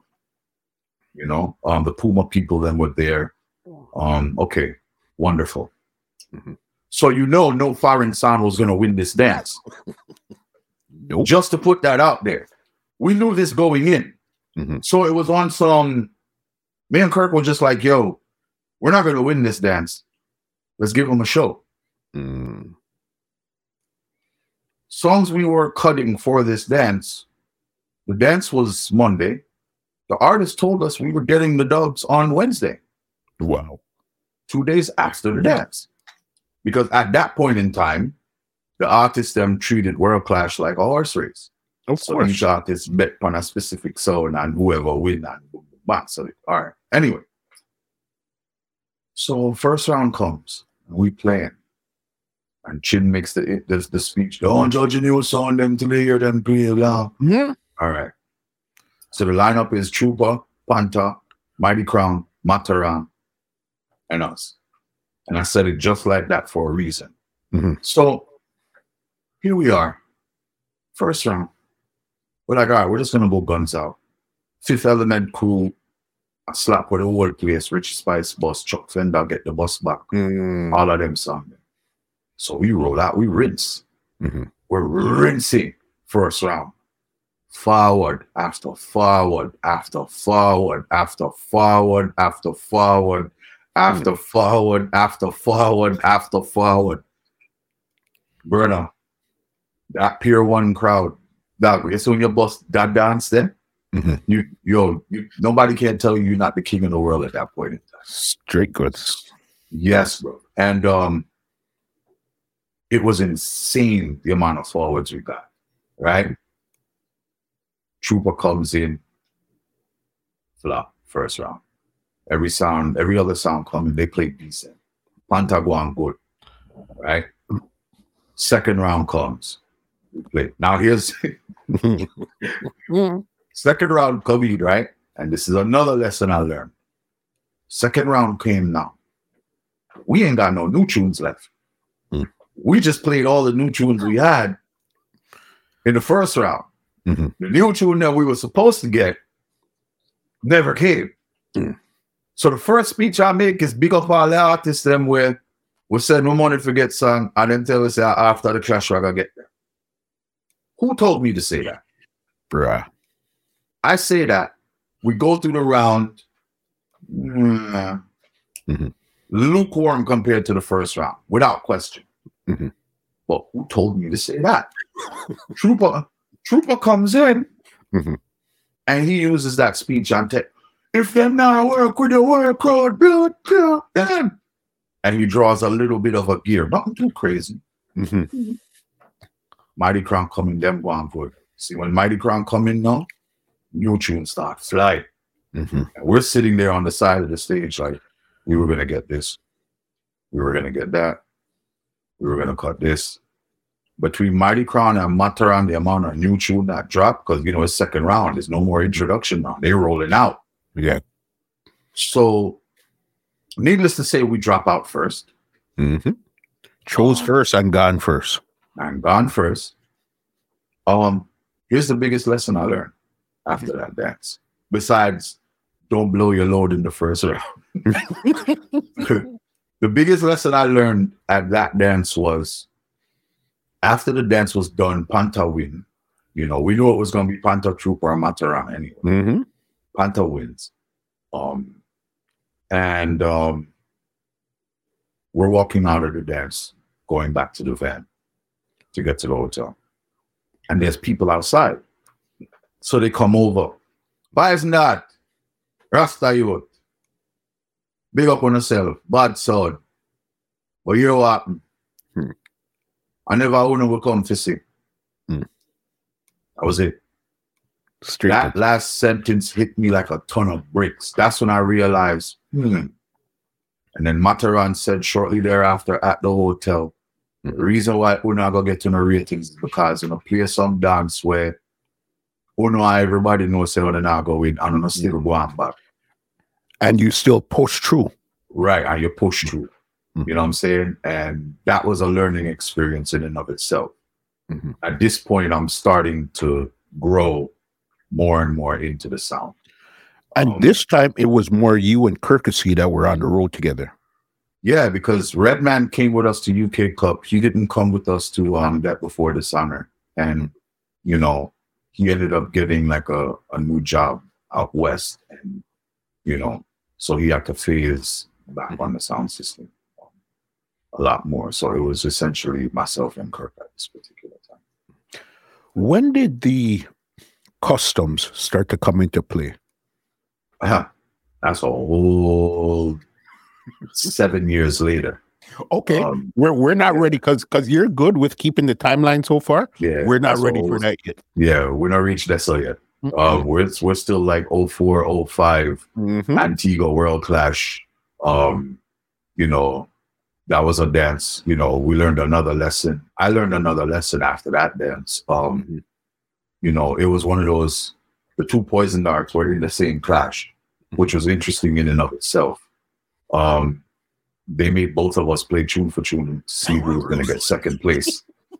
but Um, that that would sound so Matar- weird. Mataran was Mataran was hosting. Mighty Crown ran away with the dance. Yeah. They played a round full of hip hop dubs and it was over. Mm, mm. That was it. It was a wrap. You know, 50 Cent, Lil Jon, everything, everything dropped. And um, yeah, so the two Poison Darts had to go tune for tune for second place. The crowd wanted to see it because it's the first time both Poison Darts are in the same clash. So it was just like, hey, we want to see this. Mhm. Um, yeah, but Mighty Crown ran away with that dance. It was a landslide. It, it wasn't even close. Uh, Mataran was hosting. Um, Pata dropped out early. Bass Odyssey, likewise. Hmm. Um, yeah, and I think the Antigua Poison Dart got second place. Yes, if I remember that dance good, you guys actually played better dubs than Poison Dart, but Poison Dart Mhm. was at home. So then, Yeah. boss, at the end of the day, yo, the home Yeah. song is gonna get this. If I It- remember it- that it- dance good, Yeah, it was home cooking. However, it was one of those, it was one of those instances, and this is a lesson that I learned at the time where you can lose a dance but win a but win fans. Mm, You win respect. You know, even though you don't win the dance, you earn a certain amount of ratings and respect. So much so Mhm. that when Poison Dart kept their anniversary in Antigua that year in December, they brought us back. okay, You know, yeah, it was Poison Dart, Poison Dart, and Jaro. Nice dance, by the way. Mhm. And um, yeah, so that was 05. So we reach 06 now. 06 was kind of a uneventful clash year. We were doing a lot of juggling at the time. Shatta, Chris Rock, Juice, and all of them were on the Mhm. sound at this point. Mhm. Um, 07, 07. Whew, 2007. We're gonna fast forward all the way through 07 because you know we played Trooper one on one in 05. That dance was an instant classic, by the way. Um, okay, yeah, we punched Trooper around, and then Kirk wanted to go tune for tune with Trooper, and he got back a little bit of life. But needless to say, Mhm. let's fast forward. December of 7 Mhm. Orlando, local warfare, Poison Dart, Mod Squad, Black Rose. Mm. I just came back from Jamaica with a bunch of songs on a little hard drive. Hmm. And for the first time in Soundclash history, Bounty Killer Dub was played on the war rhythm. I will never forget the experience Yeah. and what Killer said. Lord Cloud Poison I could give him Bob Marley rhythm for DJ upon want to. know. Look like singer. You expect me for DJ upon Bob Marley rhythm, I want to. Then after he does the tune, Mhm. now like, you know, but you know, so good. They want it back. so, so Yeah. this was a dance where we realized Black Rose was the Orlando sound at the time. Well, we knew it, but we knew it after this Yeah. because we ran away with the dance musically. It wasn't even close. Mhm. But when that time come for vote to win the dance, it was a Black. Yep. That That's song was. was. And that's what it was. Hmm. So yeah, whatever. Yeah. 2008 now. Let's fast forward straight to June. Mhm. Right? Kirk already told you about the Poison Dart Innocent Black Cat dance in Fort Lauderdale, so I won't bother getting into that. Kirk already told that story, and I don't really have much to do with it except the fact that Innocent them planned for me, so we decided to throw them a curveball and have me not play the sound. Yeah. So And yeah. Kirk played the dance by himself in front of his high school friends from Fort Lauderdale, and he just destroyed the place. It was Mm. it was a master class. So June 2008, here we are. Poison Dart versus Innocent. Hmm. Oh boy. Hmm. This dance now is a dance where who's the best MC in America became the conversation. Is Okay. it Russ? Or is it Nashim? Or is it Ajax? Or is it Jamie? Ooh, Tarantula and Nashim are gonna clash. This is it. Mhm. So dance is already tense. You know what I'm saying? Uh, Miami showed up for Innocent, Fort Lauderdale showed up for Poison Dart, Tampa, everything. Dance Guan. The dance, you know, the Gully and Gaza thing is just starting to really kick off. Mhm. Um, Innocent is the Gully sound at the time. And Poison Dart was most certainly a cartel sound, 100%. without question. Mhm. So, you know, the Gully was leading the war at the time. So the Mavado song them a clap. Mhm. They had them, the new ones. We did not. Hmm. So when the dance started to boil down in the later, later rounds, that was quite evident. Innocent wins the dance. I am not happy Mhm.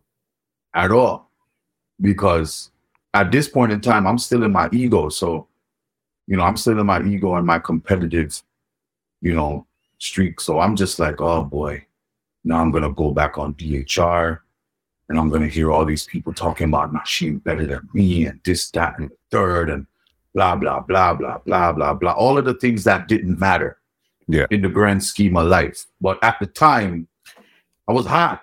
You know Of what I'm saying? course. Like we lost. Mhm. You know, this is in-state rivals. Like they got a bus off of us. Furthermore, I didn't even want to play them in Miami. I wanted to play them in Orlando. Okay. You know what I'm saying? So it was what it was, though. But boom bang no. Shortly after this dance, I release no, let me let me let me say this correctly.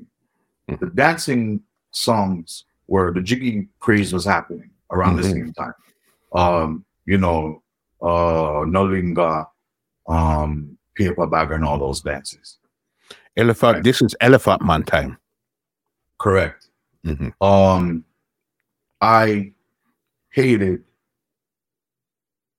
most of those jiggy songs. I just thought they were just eh, right? I, I couldn't stand them at the time. I'm a hardcore selector, so I'm not really in that, that jiggy something there, right? That tight pants, you know, all them they were all them that did that kind of something. Not really into that, right? So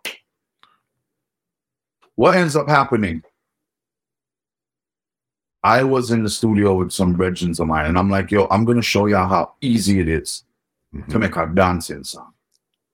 And I'm gonna make a dancing song about people who can't dance. Yes. Yes. So I make the song, right? Put it in the little chipmunk voice just to be different. Because at the time, at the time, DeMarco bust with auto tune and shit. So I'm like, Mhm. all right, let me take this to another level. Mhm. Chipmunk.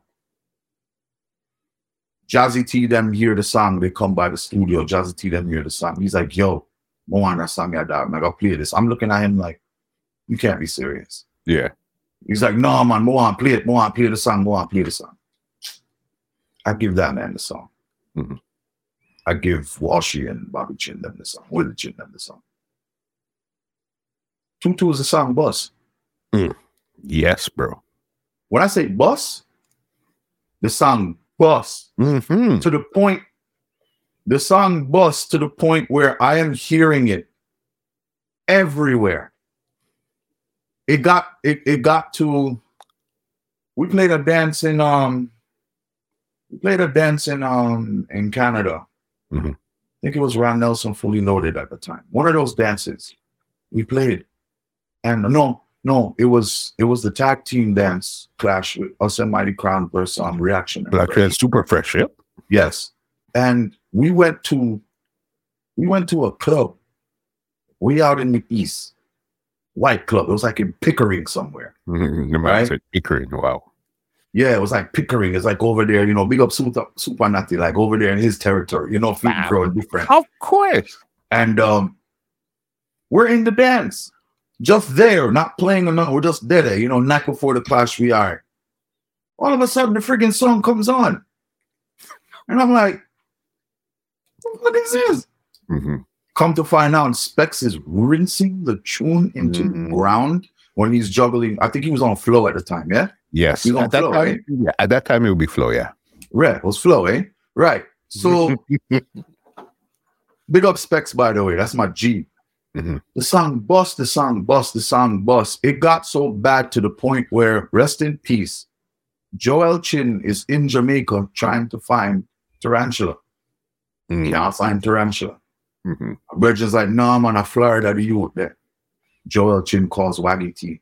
Yo, I'm trying to find Tarantula. Waggy T ends up calling Kirk. Kirk lets me know. Eventually I get on the phone. By the time Joel Chin finds me, the um the timeline for the song to make strictly the best done pass already. Right? Okay. So he was like, I wanted to put the song on strictly the best. Got the song out there. I'm thinking to myself, oh, okay. Song bus. Mhm. It got to the point where, you know, I'm I'm doing dubs for it and stuff, but it it it was bussing like it started to play in Spanish clubs, bro. That's how that's how serious it got. Yeah, that's how serious it got to the point where some Panamanian artist did a did a Spanish version of it. Bro. I, I can't remember the name of it on YouTube, but it exists. They even made a video and everything. But long story short, the song bus. And it was like, okay. Now, mind you, Mataran is already out. Dirty Wine, Mm-hmm. um, Sit on Planet, um, all of these songs. He's already hot. Mhm. So, you know, he's like, yeah, I'm the song. Oh, them on like it gone. Okay. Right. Fast forward. Here we are, 2009. April. We get booked for a dance, War in the East. Mhm. Tag team. USA versus Europe. Poison Dart and Tech Nine versus Sentinel and Supersonic. Hmm. I am still traumatized by this dance.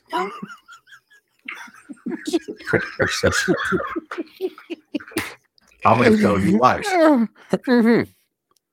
I am still traumatized by this. Only slightly. I, I've worked on my triggers. um, yeah, I worked on my triggers, and um, you know, I, I, I um, needless to say, dance goes very well. Um, we perform very well, both of us. Rest in peace, Pretty Rick. We Mhm. put on a show that night. We gave them a show. Yeah. Sentinel and Supersonic did what Sentinel and Supersonic do as European heavyweights. They played incredibly well. It was a, it was a classic dance. There was no Neck- real weak fence. Everybody was just gunning. on point, right? Neck and neck, tune for tune, last song, Hmm. tiebreaker. Mhm. At this point, we have control of the crowd. I cue up the tune. I say, yo, Dennis Brown, exit. Mm. Let's seal this dance now, once and for all. Done it. I'm going to part the crowd. Mhm. I part the crowd. Yes, I did a squingy. I parted the crowd. Mhm. The crowd did what I asked and they parted. I walked all the way to the door. I held my hand out toward the exit sign Mhm. and I said, Sean. all I heard blaring through the friggin' speakers was, "Skills,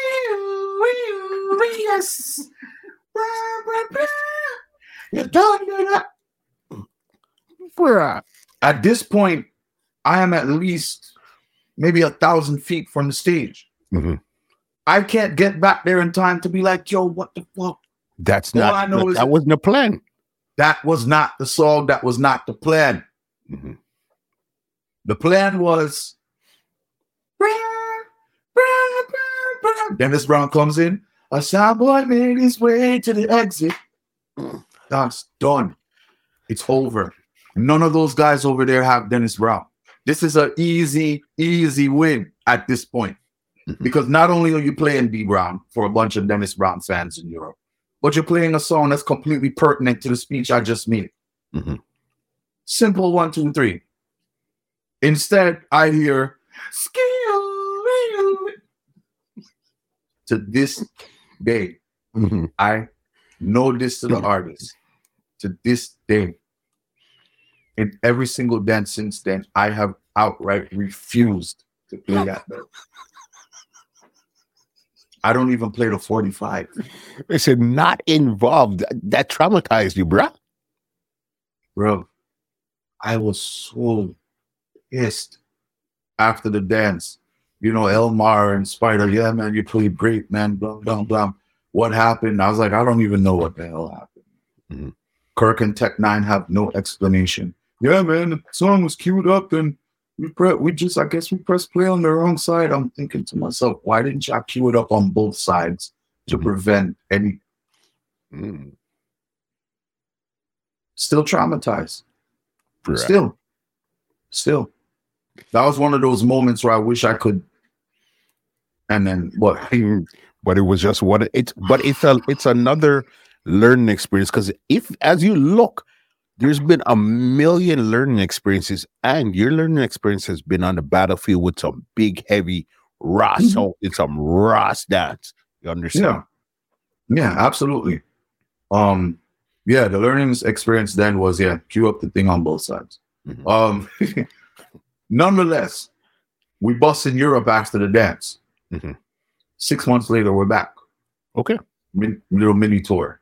Um, ten shows, eleven days. One of those shows happens to be Rhythm Clash. Mm. So this gonna be a long interview, bro. We got a lot to talk about. yeah we, so- we got time we got time Yeah. So Rhythm Clash happens 2009. Great dance. Um, Civilized Z, City Lock, D Buzz, Shashamani, us. Black Cat was supposed to be there, but they didn't make it. So we're playing the dance. D Buzz does well in the early rounds. We turned on, bro, we're running away. It's literally us and Civilized Z just miles ahead. City Lock starts to creep up in the later rounds. You know, they played some nice songs, got some forwards. Mhm.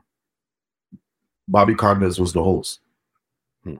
Big up Major Hype, he was there too. Okay. Bobby. Um, Bobby Cardenas does something that I felt was unprecedented. Hmm. He sends three songs to tune for tune. wow This is another traumatizing moment. So we have Poison Dart, we have Civilized Z representing Belgium, we have City Lock representing Germany. Mhm. So you have the Belgian crowd that's there. They all took a train to the dance. The dance is in Germany, it's in Cologne. So you have the German crowd there. And myself in the middle. If it was us versus either sound, my logic was if it's us and Civilized Z, we're going to turn the Germans against them got right? Because they're working with us too. If it's us against City Lock, we're going to turn the Belgians against them because they're working with us too. Mhm. So that's my logic. I didn't expect to play both of them.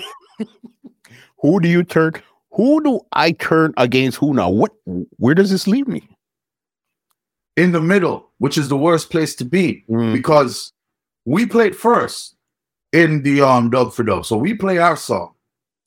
City Lock answers back our song. I'm sorry, Civilized Z answers back our song. Mhm. City Lock just gets to do whatever they want. So they're just playing songs and just racking up points because there's no one there to counteract their tunes. mhm. They end up winning tune for tune and they take the trophy. Mm. However, according to the people, it was our dance. Yeah. You know what I mean? Which that'll factor in later on. Um, so that happens toward the end. But like I said, we bust in Europe now. Poison Dart is officially bust in our Europe Tarantula bus. We're nice. Okay, so we're basically touring every year from that point, right? Here we go now, 2010, right? 2010, Froggy and myself decide to link up. And um, after the success of Can Dance, Mhm. we decide to link up and we're going to do some productions. So at this point in time, this is where the Mod from Mod Squad with two Ds, because when I did it, it was with one. The Mod from Mod Squad, Spider, Spider. Mhm. Hey, Mad Spider Productions. As you see, Mhm. that's the logo, right? So we build our first, I build the rhythm, first rhythm, basic instinct, right? We're working with Deli Ranks at the time. Big up Deli. Deli had just relocated from Jamaica, you know, and he's up Mhm. here and where they are work. And he's giving us tutelage and guidance on, you know, how to, you know, produce a juggling.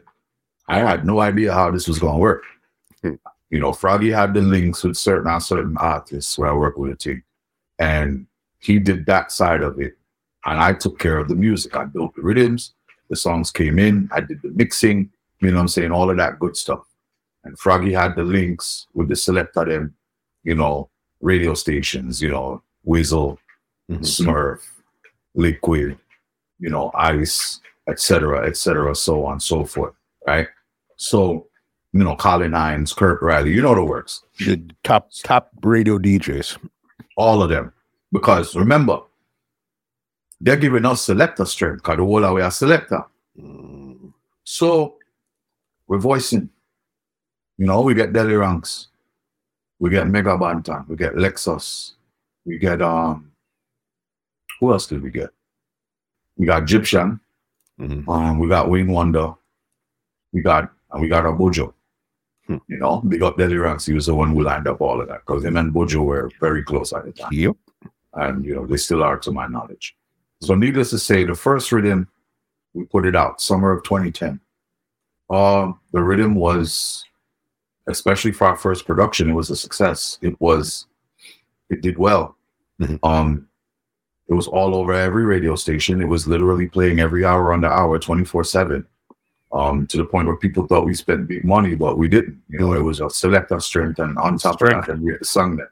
Mhm. So, you know, we get into a little tiff with VP over the Egyptian song. They ended up wanting to take down the whole rhythm because you know VP Egyptian they had the and Julio was out of here at that point in time, so they didn't want anything else associated with Egyptian to come in conflict with that. So Got we you. had to we had to take that down so it's not up there on the iTunes.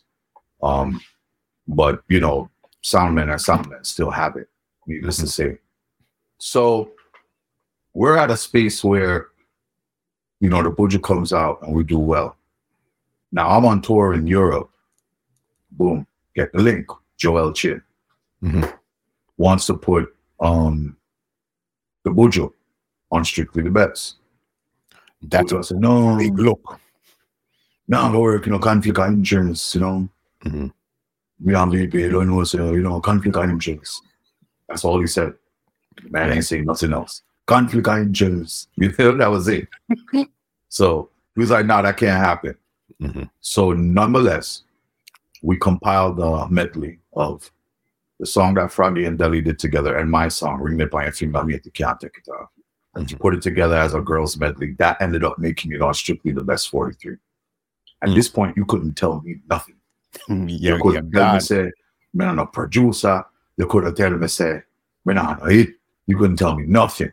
Mhm. So, you know, from that point on now, you know, production. Now, mind you, I never wanted to be an artist. At no point in time. It was Deli Ranks, Froggy, and Wayne Wonder. Those three people, big them up, who were like, yo, we know you want to be Dave Kelly. We know you want to be the brains behind the whole operation, but you have to go put out some song in that car. You know, the people them have to hear your voice. Because this was after the dancing song and all these stuff here. This was after Can't Dance, you know what I'm saying? So it was just like, yeah, you know, you can't be there about the chipmunkies you are, but the people that have to hear your voice. Boom, boom, boom. Right? So put out the song, the song does well, right? So here we are now, later 2010. Um, I'm working on the next rhythm. Uh, the next rhythm ended up being a rhythm called Island Breeze. We, Yes. we released it in the uh, spring of 2011.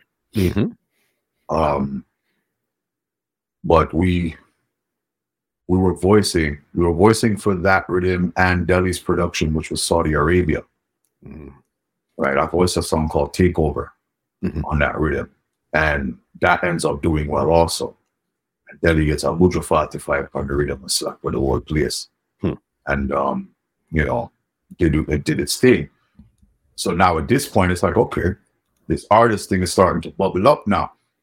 So we working on the Island Breeze, and I'll never forget it was Deli, you know, and we Wayne Wonder. They down there with Buju. And Wayne Wonder's about to voice his 45 on the rhythm. Mhm. Buju hears the rhythm.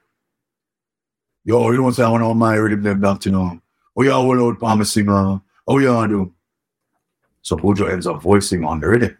He Mhm. voices that song and he voices his verse on Jah Army around this, like at the same, you know, session, Mhm. which were the last 45s that he would voice before he went in, Mhm. you know, to do his time or whatever. Mhm. So, you know, second rhythm we put out Island Breeze. This is March of 2011. Um, and around the same time, Deli puts out Deli puts out what is my favorite production of his, Okay. which is our rhythm, which is our rhythm called the Sweet Con. Yes.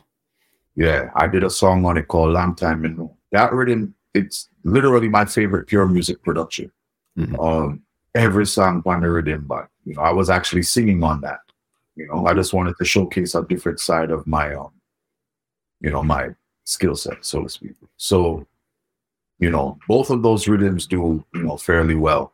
Island Breeze, we get the Buju 45, it does its thing. We get Sizzla. Now you really can't tell me say me I'm a producer. Because me have Buju, me have Sizzla on my rhythm. That man can't tell me nothing. Only thing left- Only thing left now is a killer, and you're completely gone through the door.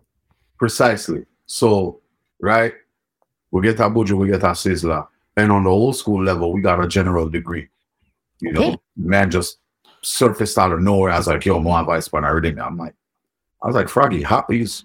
Man say, yo, man, not even know. So anyway, so the rhythm does its stuff dizzle, right? And we do its thing. And I remember putting, I overproduced that rhythm. I had so many different sounds going into it at the time.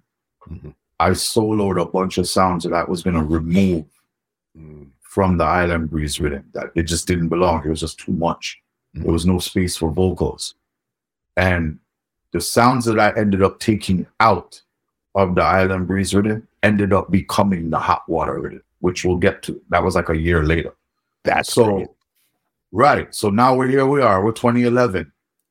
And um October of 2011, I'm on tour in Europe.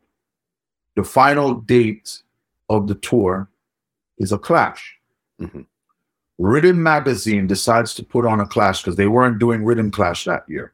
Okay. They put on a clash where the 2010 Rhythm Clash champion will play against the People's Champion of 2009.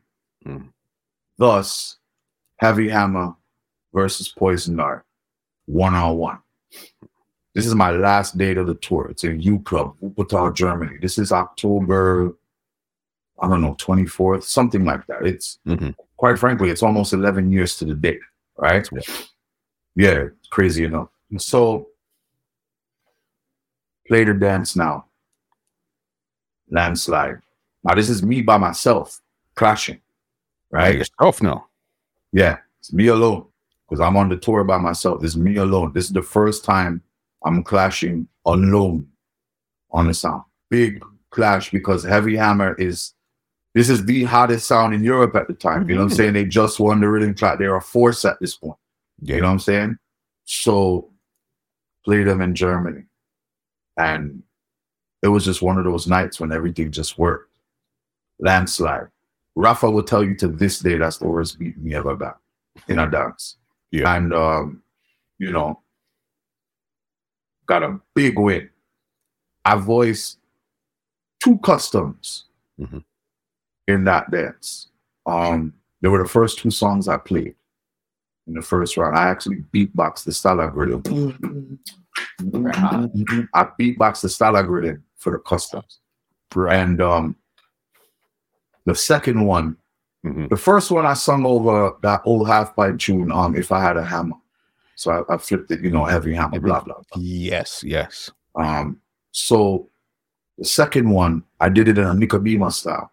Because at the time I was listening to Stir Mars up, playing for the game, we love Zana, like all of that shit. So Nicodemus style now, and I bigged up all of the sounds in Europe. Mhm. And then Heavy Hammer, you know, whoever look at Sony Heavy Hammer, you know, what's up, them mother, blah, blah, blah. Big forward. Big, big forward, right? Mhm. Started off the dance. I get home now. This is November 2011. I get a call. Panzer, Supersonic, Mhm. gives me a link. He says, Hey, Bruda, you know, like, hey, so you played a custom versus Heavy Hammer, and, you know, I wanted something like that for this clash you have coming up. I was like, What clash is this? Mhm. He said, Global Clash in Brooklyn. Mm. So he gave me the lineup. and he wanted me to cut it on the Super C Bad Boy rhythm. Mm. So the way I cut the song was the same way I cut um the the um the, the one I did for for Poison. I didn't I, Nicodemus style. Nicodemus style. Mhm. I didn't put my name in the custom. Okay. I just I just voiced it to sing up all of the sounds. Supersonic plays the dub. The forward was Mhm. insane. It was Mhm. probably the biggest forward for the night. Mhm. Nobody knew who it was at Yeah. the time. It was like, is this Junior Demus? Junior Demus walks into the desk. People like, yo, the tune busted this. He's like, which What tune? tune? you talking about? Mhm. You know what I'm saying to you? Eventually it gets around, gets around, and then people find out that it's me. And at that point in time, December of 2011 is when the custom team kick off. That was it. Because listen, I remember at one point you had like a stranglehold on freaking Clash when it came to the custom boss. It was freaking ridiculous. If you go to a class and you don't hear a Tarantula play, you're not in a class, bro. Right. That it started at that point. Right there was when it really started. That was it. It was it was the beginning of the whole tidal wave. Mhm. Um at the same time, we released our third rhythm, which was called the Not Tonight. I took the Keith and Tex tonight and flipped it Mm. in my own little way. That was the Not Tonight. Um we got a cool song on that rhythm from um from Carlton Coffee, formerly of Inner Circle. Okay. Um, yeah, it was just one of those things that happened out of the blue. It was crazy. Um, you know, he heard about, you know, some of the work we did and you know, we made that happen. Nice production. I it wasn't too many songs. Like I overloaded Island Breeze and Basic Instinct, like 15, 16 songs on those rings. On Not Tonight, it was like a six pack. Guy, You know? keep it keep it Yeah. simple and keep it Keep it simple. easy. Right. Um fast forward now, February of 2012, Mad Spider Productions releases their fourth rhythm, Hmm. which happens to be, if I had to pick a favorite, this is definitely it, the hot water. Yes. Um, this is when I soloed all the signs that I put in the island breeze and took them out, and it became that rhythm. I'm in the mic, I'm in the booth with the teapot, pouring the water into the cup in front of the microphone, and that's how the Yeah. all of that, right? Art water. So, you know, we got a whole bunch of artists on this rhythm. It- it's easily my favorite if I had to pick one. Um, you know, Wayne Wonder, Sizzla, we got Erupt, um, Kip Rich, Froggy, Deli, Maka Diamond, um, Bling Dog. I can't even remember everybody that was on the rhythm, but it was so much contribution. And by far it was my favorite production, my favorite rhythm. It just sounded completely different from everything else that was Mhm. taking place at the time. And um, you know, the rhythm go on, do it thing. And um, you know, at this point in time, all of our productions are playing all over every radio station in Jamaica. It was impossible to be in Jamaica and turn on the radio and not hear one of our rhythms play at least once every hour. And it wasn't just one station, it was all of them. It was Zip, it was Irie, you know what I'm saying? Like all of them. So we fast forward now. At this point, it's customs, it's production, and it's sound. All of this is going on, mind you, at time. Simultaneously, all of this is happening. All of this is happening same time Mhm. right? Boom bang no. We fast forward. World Clash 2012 happened in New York City. Um, I voiced the Frank Sinatra custom, New York, New York. Um, this is Rodigan and a few other sounds. It, it came off good. It got a nice forward. Mhm. Um, at this point in time, everybody's like, "Yeah, Tarantula, you know, you're gonna hear some customs. All right, cool, we're good." So, just like you said, it was the stranglehold was Crazy. getting, yeah, Mhm. so and like every dance, every dance customs were happening. Um so fast forward, we'll get to July of 2012. Big clash. July 7th, 2012. Yeah, 10 years ago, July. Poison Dart versus King Addies Okay. in Brooklyn. This is where now is this now where your the person that you looked up to, which was Face, is now who you got to go war with right now? No, no, and I'm going to tell you why.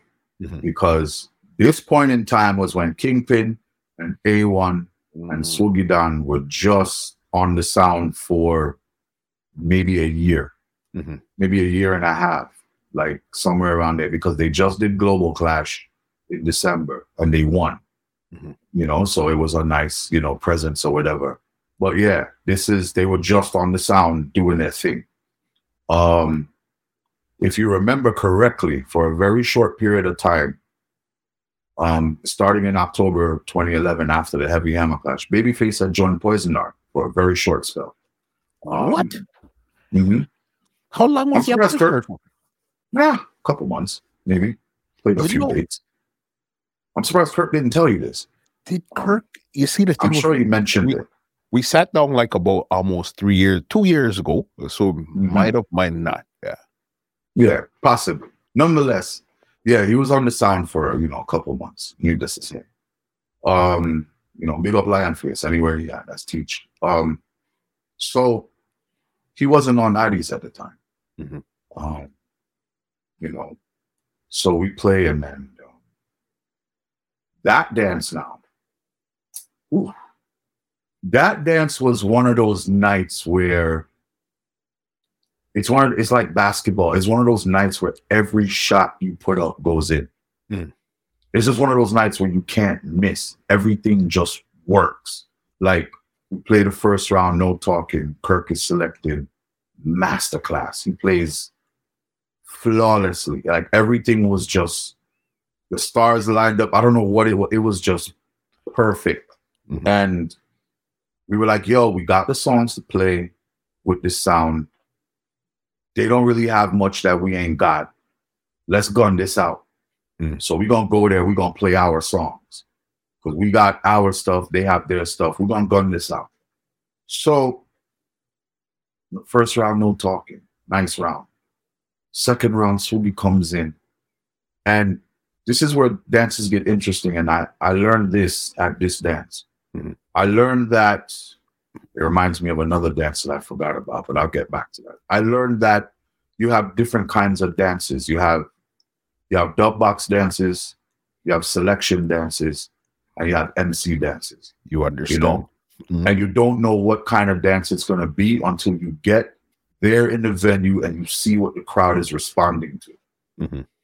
We go into this dance. I'm under the impression this is going to be a selection dance because I'm looking at it and I'm saying Kirk is over here. Those guys are over there. They haven't really finished learning the box yet. We have the more experienced selector with our dub box. This is going to be a selection dance and we're going to out select them. Mhm. When Swoogie takes the microphone in the second round and he gets a couple nice forwards, it instantly changed to a MC dance. Okay. So it was like, okay, now I gotta put up my numbers.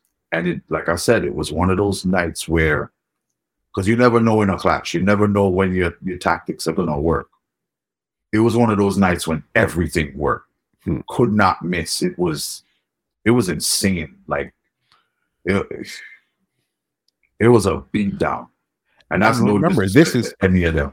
This is in Brooklyn too, you know, This boss. in Brooklyn. The people that were on Addie's side of the dance when we got in, and by the time we were done, they were on our side, like in the middle towards our side of the venue. It was a beat down. When I say a beat down, I mean a, we walked out of the dance before tune for tune. I was taking pictures in the crowd with people on the way out.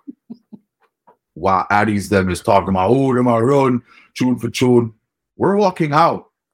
There's a few people, a good amount of people walking out of the dance behind us Mm. as we're leaving. Like, yo, this is over. It's a wrap. Done for. Mhm. Big up Drew, HIM, Mm. long time hecklers. I've known that man since 1997. That's the first time we ever had an argument. I'm so on that night, people. You know, it just was what it was. Yeah. And like I was saying, it turned out to be a MC dance where I had to, you know, there's certain clashes that test different elements of your sound. Mhm. That dance was an MC dance.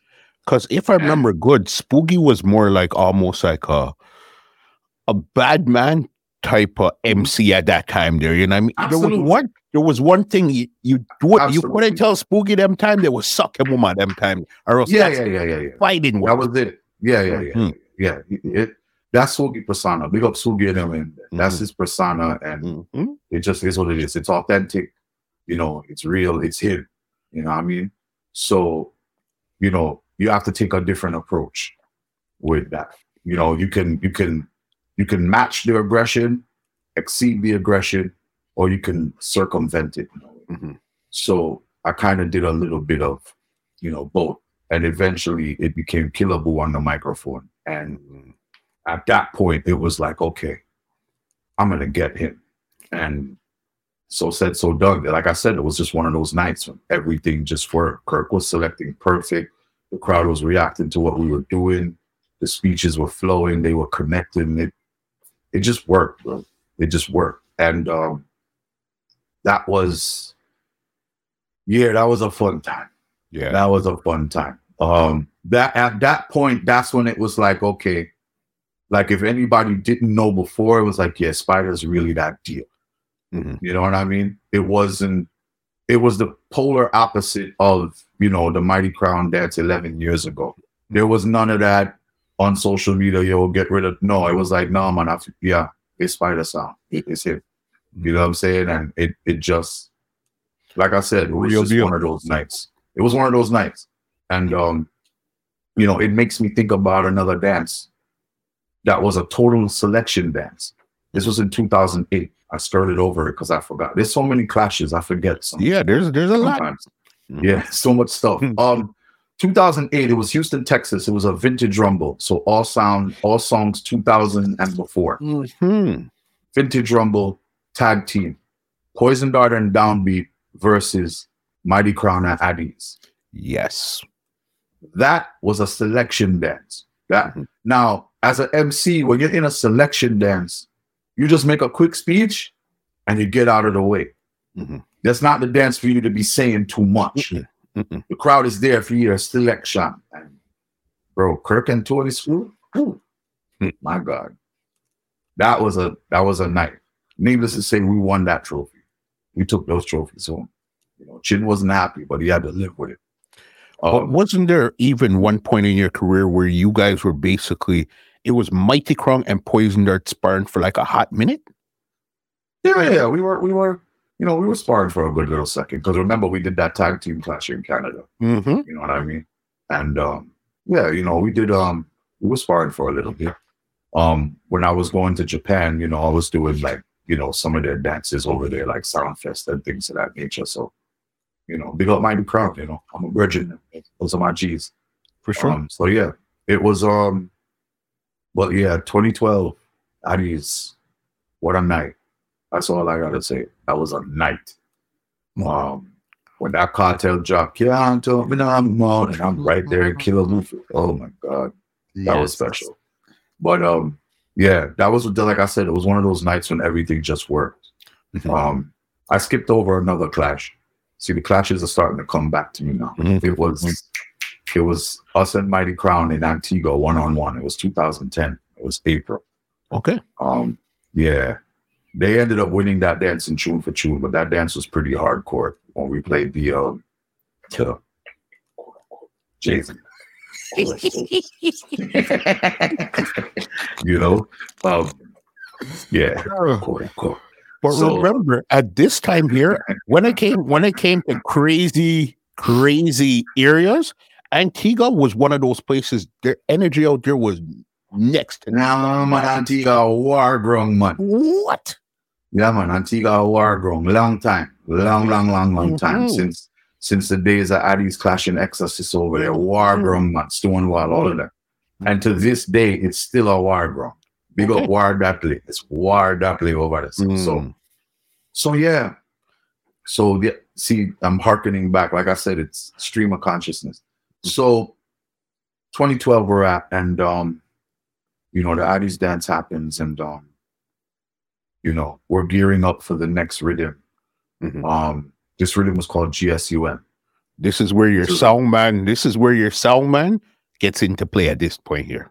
Right. The rhythm itself was called Mhm. GSUM. The Mhm. title song was GSUM, which we know what GSUM means. Yes. Um, big up Striker, because we literally crafted the song for Strike on Strike Striker DJ the song, and it it, it, it clapped. It definitely clapped. And um, you know, the rhythm did its Dizzle. And later on that year, what ended up happening in 2012 was big up Pee Wee from Pretty Pussy.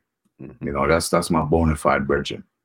Um, he introduced me to he introduced me to a virgin by the name of Danny Neville, Hmm. who is like Danny Neville is if I like I'm trying to think of a big hip hop DJ. I guess you could say like or big radio DJ, sorry. Like the Bobby Konders or the Funkmaster Flex Got of you. Dubai, Mhm. of Dubai, right? And um, you know, we hit it off, nice relationship, good vibes, and you know, he offers to bring me out there to Dubai to play. So after my European tour in 2012, I jump on a plane, six-hour flight to Dubai, Hmm. and um, first time Middle East, Arab world, different city, right? This is October Mhm. quick five day run, right? Um, now, remember I was telling you about when I was playing my local venues and you know bringing that dancehall energy to like the white crowds and the pop Yeah. crowds and the mixed audiences and Mhm. basically doing dancehall emceeing style but in English. Mhm. This is where all of that comes into play because now I'm in the Middle East. It's a mixed audience. You have, you know, you have your Emiratis, you have your Arabs, you have your Africans, and then you have your British expats, and they're all in one place listening to a mixture of genres of music.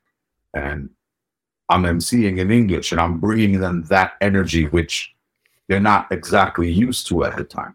Okay. And um, yeah, and it, it worked very well. You know what I'm saying? So yeah, get our Nicycle, Nicycle bus over there. So um and I fall in love with Dubai. I'm like, this place is amazing. Hmm. So two months later, I go back.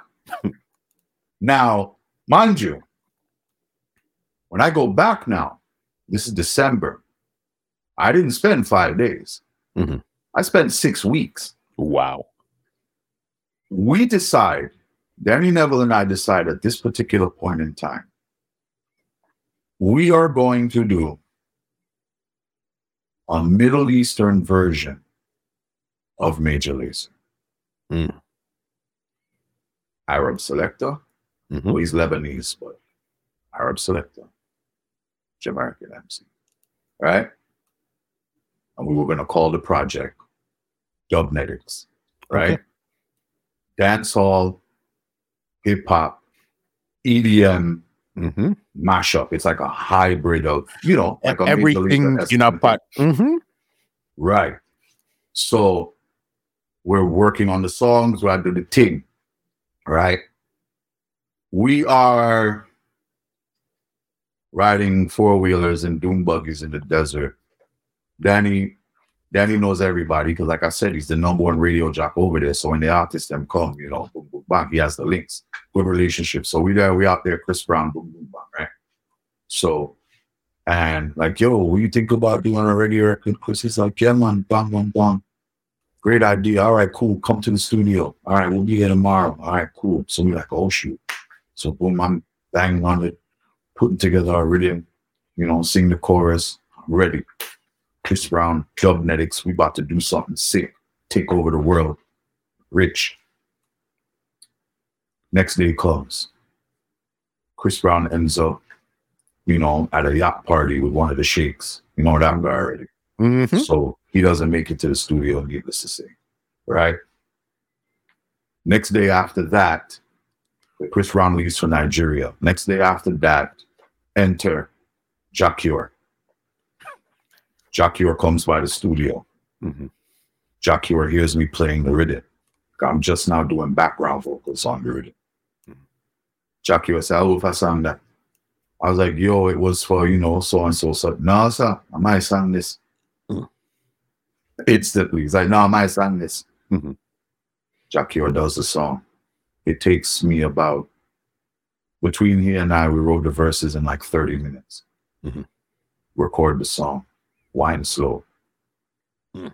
Incredible piece of tune. This song, bad, this song, bad, this song, bad, this song, bad. Right? Mhm. Now we're keeping this for the Dubnetics project.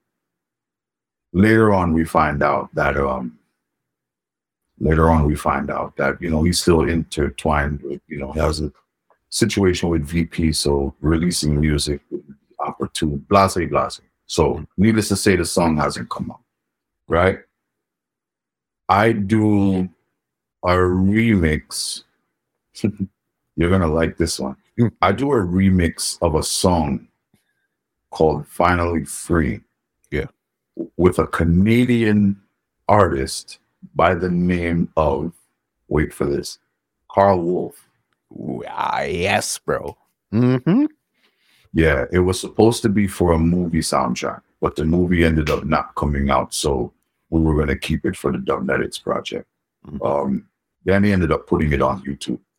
But needless to say, it was a tough piece of tune on Karl Wolf and I, and we began our working relationship at that point. You know, as you know, Karl Wolf is Lebanese, and him and Daddy grew up together. Yes, blase blase. So Question. you know, that was at yeah. this point, are you still are you still playing Poison Dart at this time here right now? yeah, yeah. We'll, we'll we'll get to that. okay. We'll get to No that. problem. We'll get to, Alright. we'll get to that part.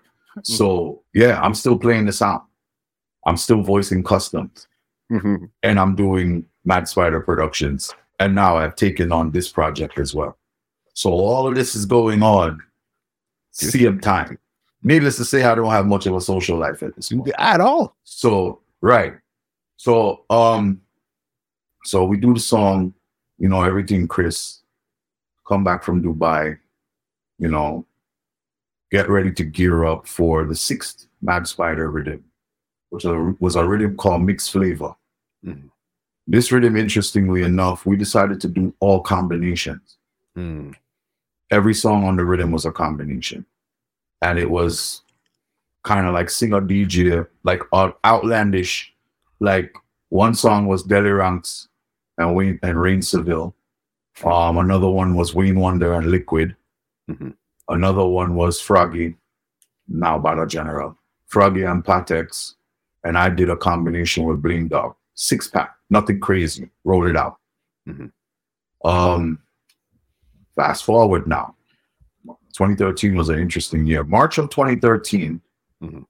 Sound Clash, All the Manor of Brooklyn, March Madness, Yes. Poison Dart, Mm-hmm. Blunt Posse, Earth Ruler. Right? Foregone conclusion, let's get this out of the way. Blunt Posse wins the dance, right? This is a dub box. This is a dub box dance. Remember, I was telling you, you have dub box dances, selection, and this is a dub box dance. Got you. Blunt Posse started dumping out those new songs, the Mm. chronics, them, on all these things. Rap. they ran away with all of the rounds. Um, we were a distant second, Hmm. and Earth Ruler was a absolutely positively flatline dead last. Um, you know, I tried to turn it into an MC dance, it didn't work. Yeah. Um, yeah, I was getting the forwards to the speeches, but it was really a dub box dance. That's what the people were responding to. Mhm. And um, that was it. Something hit me while I was on the stage. Mhm. It was a moment in the dance. It was somewhere, I think it was either the second round or the third round, where I'm on stage and I'm going through the motions of playing. Mhm. And I take a moment and I'm like, what the fuck am I doing up here? Yeah. I remember asking myself that question while on stage. And it was like, okay, this might be it. Because it was a situation where I was no longer, I was phasing myself out interest wise. Mhm. I was phasing myself out of playing the sound in a clash, you know, sense. Mhm. And I was getting more and more into the artist producer kind of situation.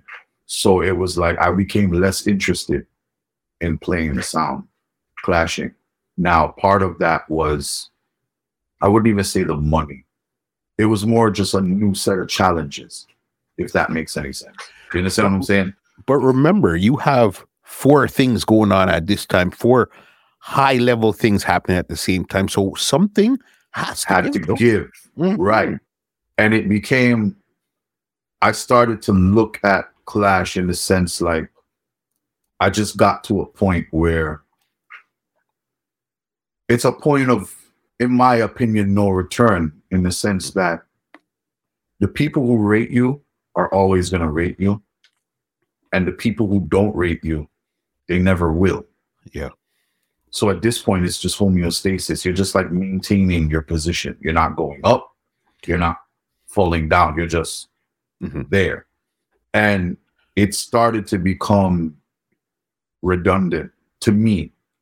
And once I realized, okay, I'm not 100% into this, I'm like, yo, for the little bit of people that have come to see me, if I can't give them my 100%, it don't make no sense. I play with their money.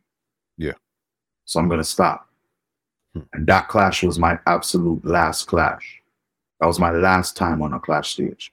that uh, so what did when you spoke to Kirky C and you told him say okay this is what I want to do what did he say at that time there it wasn't like a conversation. It was he saw what was going on. So as the phasing out was taking place, it was like he understood the progression, so to speak. Mhm. You know what I mean? And it was just a thing where it was just like, yo, um, I don't even really want to do this like that. You know what I'm saying? And he kept it pushing. You know what I'm saying? He understood. Mind you, I'm playing juggling dances and stuff like that. I'm touring still, right? I'm touring. I I um I ended up going to Japan that year, um 2013, and I went to Europe that year. Now here's where things get interesting because we're gonna fast forward to August, right? August of 2013. There's a clash happening in Brooklyn in the yard of CPAC. It was Tech Nine versus Innocent, one on one clash. Tech Nine is playing on Y2K Venom sound. Mhm. Innocent is playing on Prison Pretty Posse sound, the Yellowbird. And Pee Wee had been linking me for a good amount of time, like, yo, I need a custom anthem for the sound. Mhm. I need an anthem for the sound. You know, just highlighting the sound. And I was like, you know what? I got something in mind. This is when I'm starting to play with Pro Tools, automation, different thing. I'm messing around with all different kinds of because these are ideas I planned on using in customs. You know, having voices going left and right. And Mm. so I take all of those ideas and I combine them together on the general rhythm. Um, because that's the rhythm he had his garnet soaked up on. So he wanted to mix that in afterwards. And I created what is now known as the Yellowbird tuna. Mm. I send Pee Wee the dub the night before, sorry, the day before the dance. Mhm. I voiced the dub in the bedroom of the apartment that I was staying in in Holland. crazy And I had to jump on the train because I had to play a dance in Amsterdam. Mhm. My voice was hoarse at the time. That's why I put the walkie talkie effect on my voice because I couldn't DJ it straight, Mhm. which ended up working out correctly anyway.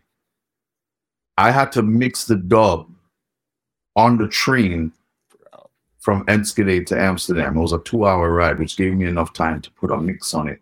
Big up the Dutch trains intercity because they have free Wi Fi. wow So uh, I was able to set the dub from the train, Mhm. mixed it in headphones, laptop, mobile studio, all that good stuff.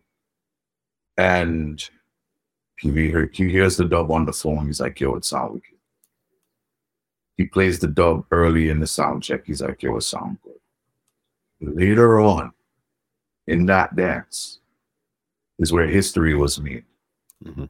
Nashim locks off Tech 9, right? Locks off Tech 9 on Venom Sound and says, you know what? Pee Wee, more you play that song, more you play that dub. yeah." In fr- the whole crowd is there, like about a good 800, 900,000 people. Mhm. the dance is streaming live, right? So people around the world are watching. Now Machine drops the dub, Yellowbird tune. Mm. You know what I'm saying? First it top there. You hear the tweeters, everybody's like, oh shit. Mhm. And you hear my whistle, it talk come through the on. No, I trend the mid range turn on, and then the mids come on in the rhythm. Everybody's like, oh shit. Mid sound clean in our face. We're gonna test each side before we drop the bass. Move it to the mm-hmm. left, and then the rhythm goes to the boxes on the left. Everybody's like, oh shit. No, push it to the right, and the rhythm moves again. Mm. And therefore, you can hear the forward building. No, have a vibes on the right, and rhythm on the left. Everybody's like, oh shit. No, move it back to the center. What a sound, sound sweet team. And then it goes, how this your sound that you know said use are done the place. No a time to test out the bass. No make your roll. Yo, when the bass line drop, yo, full place bus. Like, bro, it was a I think it was probably one of the biggest forwards of the night. Breda. It was history at that point. listen to listen to what you did though bro listen to how you constructed i i can't even imagine how you constructed the song and then actually had to go back and mix it to the way how you DJ'd it that is mind-blowing all in itself Yeah, man. It was an idea that I was toying around with, you know, like, you know, Mhm. frequencies and things like that. Mhm. Because remember, I learned all of these things engineering from mixing all of the Mad Spider productions. Like, if you listen to how all of the mix downs are done on all the songs, Mhm. I'm doing all of that. So I'm growing as an engineer as well as a producer. So all of those things and, you know, messing around with customs, doing all kinds of vocal effects, it, it all came together. It was a culmination. And, um, that dub made history in many ways. I'm gonna I'm gonna explain in a 2nd Mhm. Um, two weeks after that, though, two weeks after that, I voiced another dub. Mhm. I voiced two for this clash coming up. King Addies versus Bass Odyssey. Mm. I voice a dub on the War Mm. as a direct counteraction to Bass Odyssey's Bojo Anthem. bro see all Bass Odyssey, all the Alex. I don't know who the hell told me to say that, Mhm. but I said it. and there was a not between the selectors.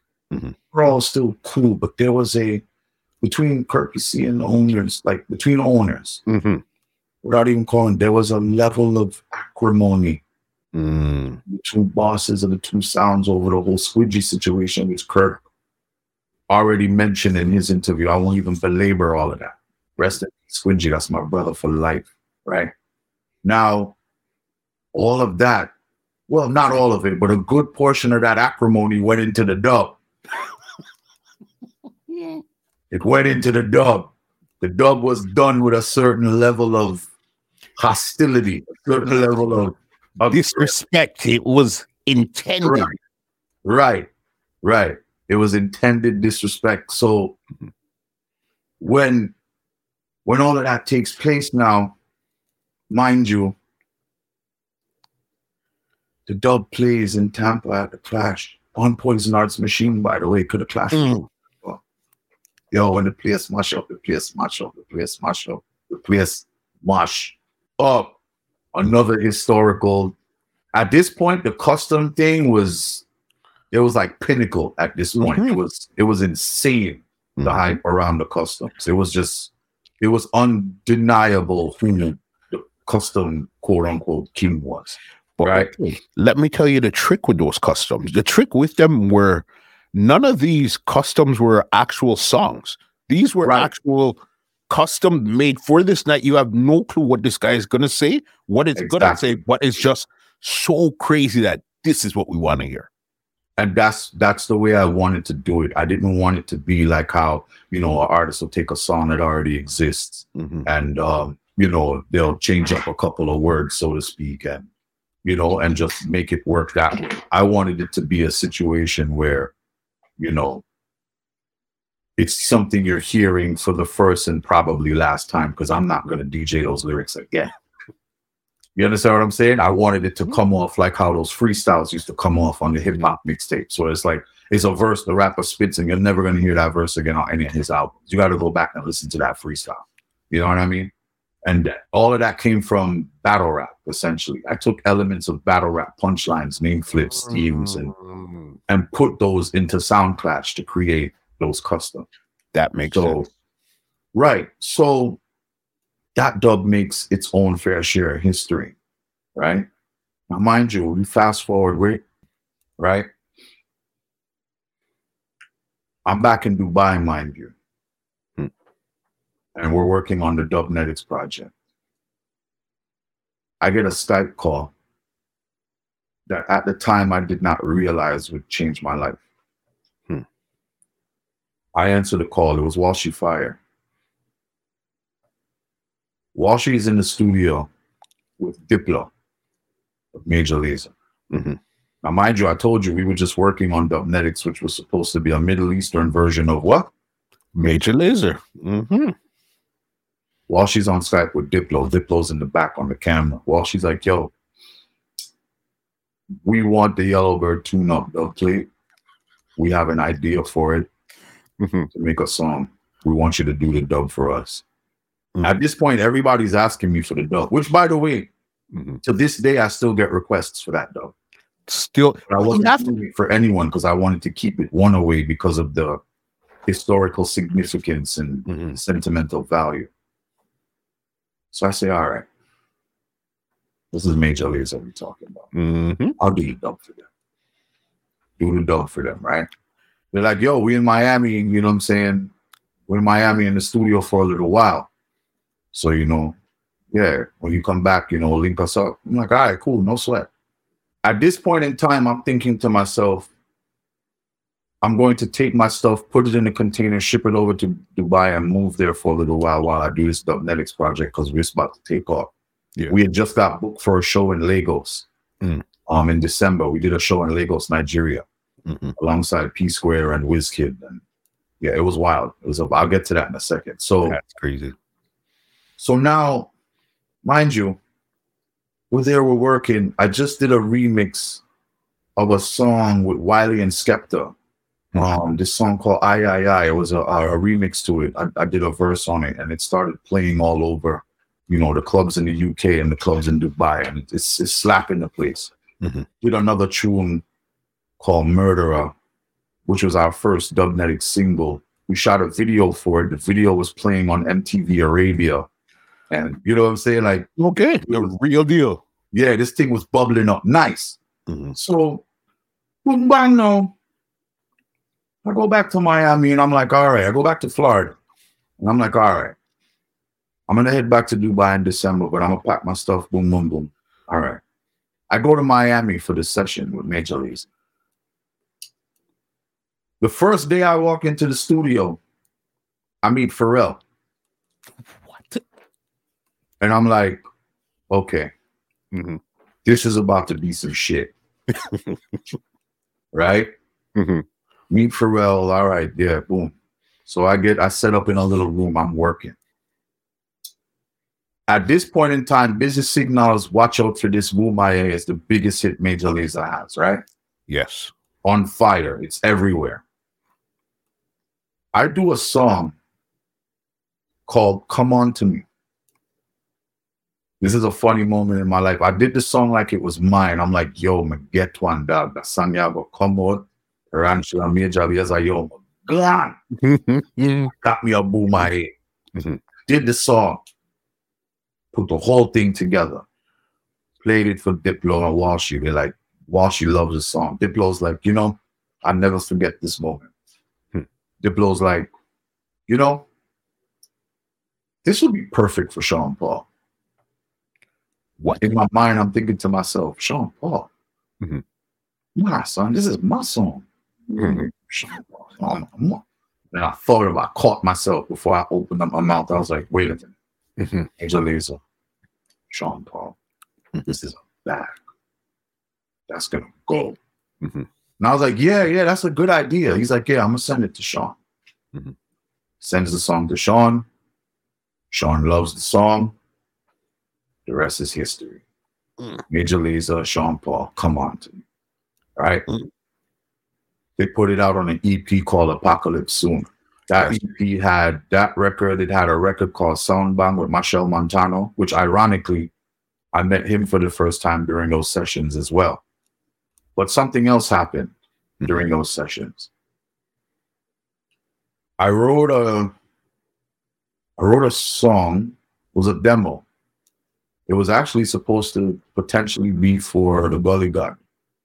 Okay. And um it was just a random demo. And they ended up using the second part of the chorus for a song called Holla Out, which ended up on the Diplo and Skrillex meets Jack Ü album. Mm. And I got the feature credit, which was cool. Mhm. Um, so it was Diplo and Skrillex featuring Tarantula and Snails. Big up Snails, by the way. Um, EDM producer based in Canada, actually, Montreal. Okay. Um, Boom Bang No. That song goes on that album. That album ends up going gold. It's on its way to platinum. And it ends up winning Best Electronic Dance Grammy. That album ends up winning Grammy. So that was the first Grammy I got. Is that one of those on the on the wall there? Yeah, it's actually that one. Mhm. We'll get to the other one in a second. Mhm. Now, mind you, this hadn't happened just yet, right? They, they were just scratch vocals. Mhm. I didn't even expect them to be used. Um, something else also took place that session. Diplo was like, "Yo, we're doing a cartoon, um, a Major Lazer cartoon." Yes. you should audition. Mhm. You know, you have a knack for, you know, some voices and stuff. You should audition. So he puts me in touch with the producers of the cartoon. Mhm. And um I do a quick audition. I send the audition over. They like what they heard. They fly me out to LA. I read for Major Lazer Mhm. and a few other characters and I end up getting about maybe four or five character voices on the show. I didn't get the Major Lazer um part. That was um oh god, what's the name of that actor? Adewale. He was in that old show on HBO Oz, um Adebisi. I always call him Adebisi. But Adewale, I can't remember his last name. Needless to say, he got the part Mhm. on um of Major Lazer on the cartoon. Mhm. Um, but yeah, I got like about four or five character voices on the show, and I ended up writing a bunch of songs for the cartoon. Um, it's on Hulu now. You know, whoever's listening I- wants to watch it. I've seen a few episodes. One of the episodes I remember, the girl was looking to get high. And yeah, I wrote all of those songs. what? All of those songs. Um, there's one time when she goes to check the farmer. And Mhm. you're the farmer, it's me, man. I am your weed man. Mhm. Yeah, I wrote all of those songs. Bro. and then she ends up taking a seed and the seed grows into a plant and the plant is like haunted she smokes it she gets super high and then the trinidad james song that that you wish you never smoked this comes i wrote that song too but um yeah that was um that was a fun time um uh jk simmons Mhm. actually played uh a little girl's father in the show he Mhm. was like the president or something. Um, the actor John Boyega, he played a character. I think his name was Black Market in the show. There was a bunch of famous people, you know, like well-known actors at the time and even now that did voices on the show. That was my first experience with voice acting, which was a whole vibe. Um, so, so yeah, that takes place now, and I'm like, well, with all of this going on with Major Lazer, I don't think I'm gonna make Dubai anymore. Things are starting to get really busy over here. You know what I'm saying? Yeah. So 2014 comes, and I do a Europe tour with Poison Dart, but in the midst of all of that, I'm also working with um I'm working with Machel Montano What? and we're doing a bunch of you know different soca records and um you know i'm still working with major lazer working on stuff with them and Pee Wee gets back in touch with me, and he has a young artist from Queens Mhm. that he's managing by the name of Cranium. Yep. And Cranium has a song called Nobody Nothing Know Mm-hmm. that is slapping down the whole of New York City. Mm-hmm. right? The song, like it, it is literally running the streets. Mhm. So Pee Wee puts me in touch with Cranium. We start going back and forth with ideas. And um I end up writing a song for him called Can't Give a Fuck. Well, if me can't have it up, fuck that mean me not give a fuck no way. Produced by LMR. It was on his first album, Rumors. Yeah. And um, at the same time, Pee Wee also puts me in touch to where I'm working with Shaggy. And Shaggy and I begin, you know, going back and forth, writing ideas and things like that. So at this point in time, still playing the sound, Mhm. Still doing custom dubs, writing for Kranium, writing with Shaggy, writing for Machel Montano, writing for Major Lazer, right? So at this point, Mad Spider Productions, like I had to kind of put it on the back burner now. I didn't have the the time and the mental capacity to put together a juggling and you know what I'm saying? Again, something has to give because there's had, much something else had to give, exactly. Mhm. Right? So mind you, later on that year, you know, as we're doing, you know, these different things, I start working with Super Dupes. You know, production, you know, writing wise. A full circle project. moment. Huh? A full circle moment. Full circle moment, exactly. I start working with Dupes again, but in a different capacity. Mhm. First project we tackled at the time was Collie Buddz. He was working on an EP which ended up being called Blue Dreams. Hmm. And um, I wrote two songs in particular for that EP. It was Prescription Mhm. and Repeat. Hmm. And um, you know, those songs did their thing and you know, it was fun. It was a good time. Mhm. So Dupes and I begin working very closely back and forth and I'm going back and forth to LA and New York and all of these different things. And I'm writing and I'm working, I'm working, I'm writing. I end up in um, Major Lazer studio in Burbank one day and I wrote a song and it was called One Wine. And I was like, now I'm playing A&R. I'm like, you know, the selected me. I'm like, yo, this would be perfect, Machel and Sean Paul. Because how I like to write my songs is I just write the song and then when it's done, I try to imagine who it could be for. You know what I'm Right. saying? Mhm. So write the song now, done the song. I'm like, yo, this is this is Machel and Sean. Well, I link Machel, yo, got a tune for you. You and Sean. He's like, send it. I send the tune. He loves the song. Right? Working with Machel now. By the way, his studio is down the street from Diplo one in, in LA. You know, so Sean comes to LA at some point. We get him in the studio. They voice a song. It becomes Machel, Sean Paul, Major Lazer, one wine, right? Comes out as a single. They shoot a video for it and everything. Nice dancehall soca hybrid situation, right? Um, Shaggy's in LA, comes by the studio. I do a verse for him for the Remedy remix. Machel song Remedy, the remix with Shaggy on it. Yeah, verse. Right. Niceness. So we're working. Work on some other stuff. Fat Man Scoop. All kind of things is going on, right? Fast forward 2000, December 2014, I write a song called it's one of those things I'm not even sure I should be saying, but I write a song called Lock and Key. And that song ends up getting the attention of some, let's just say, an extremely well known pop artist. Okay. Right. And that starts off a whole chain of events that we don't even have enough time in all of our interviews ever we ever do to get into the chain of events that happens. But um, needless to say, Mhm. working with Machel, February 2015 comes, we go to Machel Monday. At this point, I can't even tour with the sound no more because it's customs, it's songwriting, Mhm. and everything is in full swing. And I just, like you said, something again Mhm. has to give. You see, but you see what's happening? It's getting smaller and Getting smaller. and smaller. smaller, so the focus Mhm. is getting narrower and narrower and Mhm. narrower. Exactly.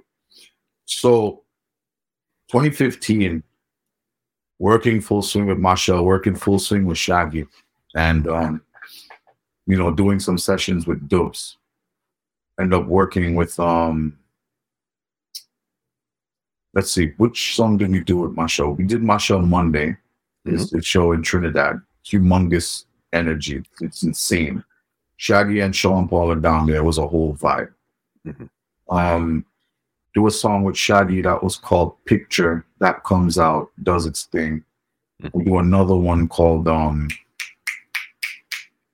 called I Got You um with Jovi Rockwell. That one does its thing.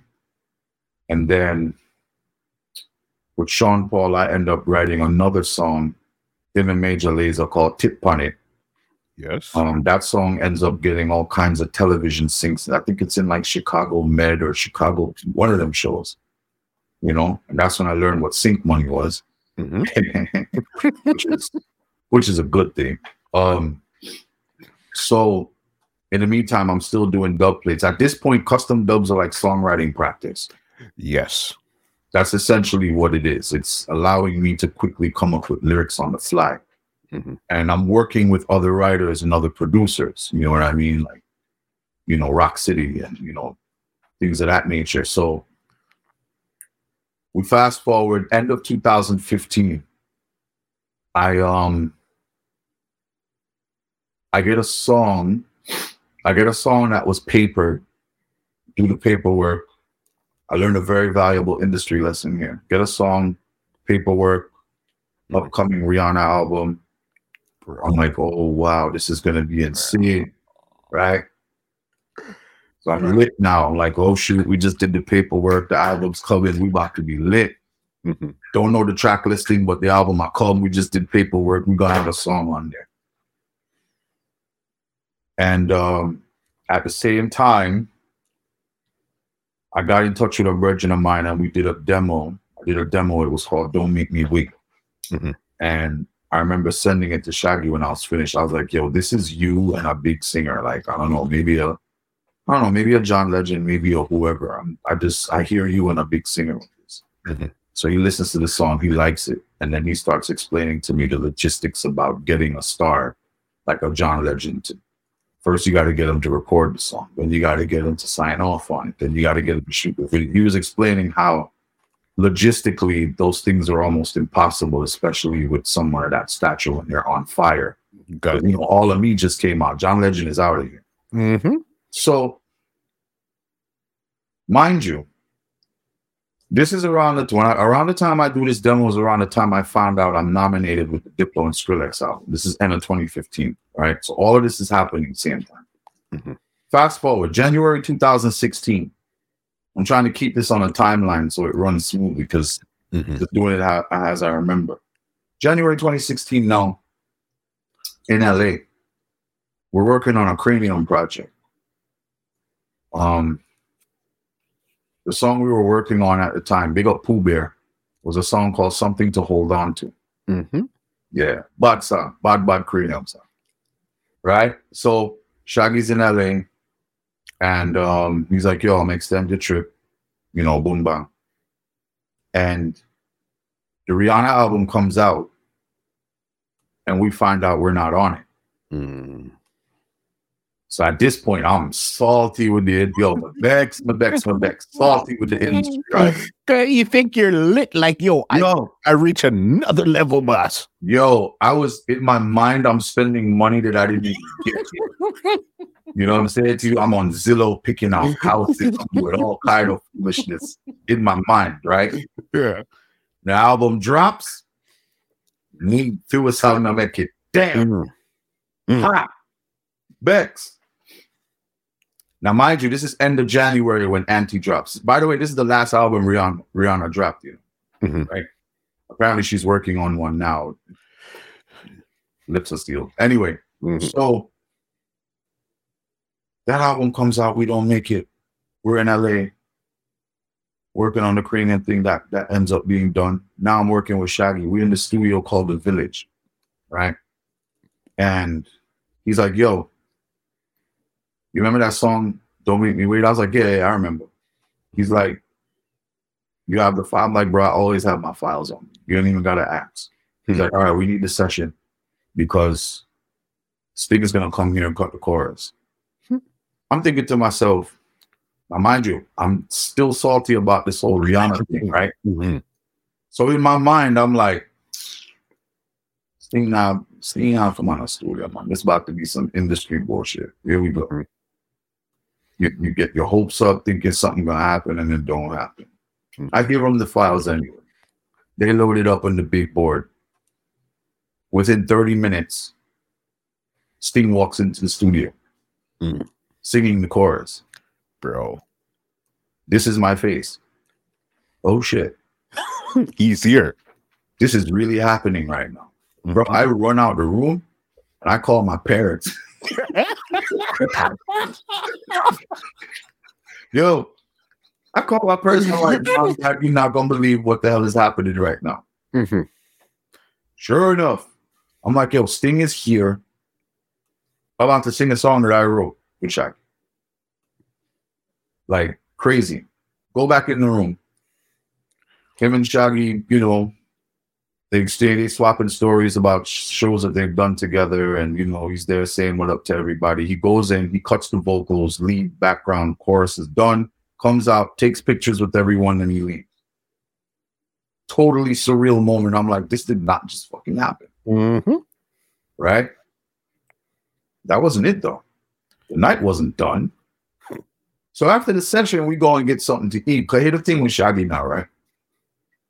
Shaggy's like a big brother to me.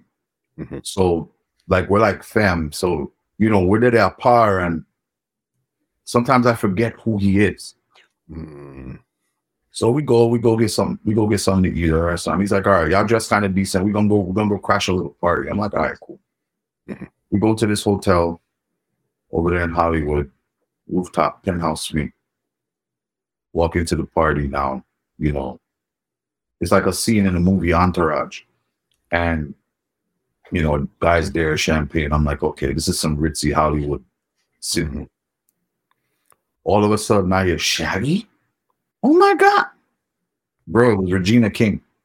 Mm. Bro. I'm like, you gotta be kidding me. We go to the back where all the party is happening. Mhm. You got Regina King. You got Andre Harrell, rest in peace. You got MC Lyte. You got LL Cool J. You got, bro, all of these. I'm just looking around like, yeah, I'll be forgetting who he is sometimes. Mhm. Now we stick around for like 15, 20 minutes. We hang out for a little bit, take a couple pictures, boom, boom, boom, and we out. Right? And then right after that, the Grammys happen. The Diplo and Skrillex wins Best EDM Grammy. Boom. And I'm like, see, one door closes, others open. Mhm. So at this point, songwriting's in full swing now. Customs are gone. Everything are gone. Not really playing the sound like that no more. And working on like one. So the Rihanna album comes out and the work song comes out and it does well, obviously.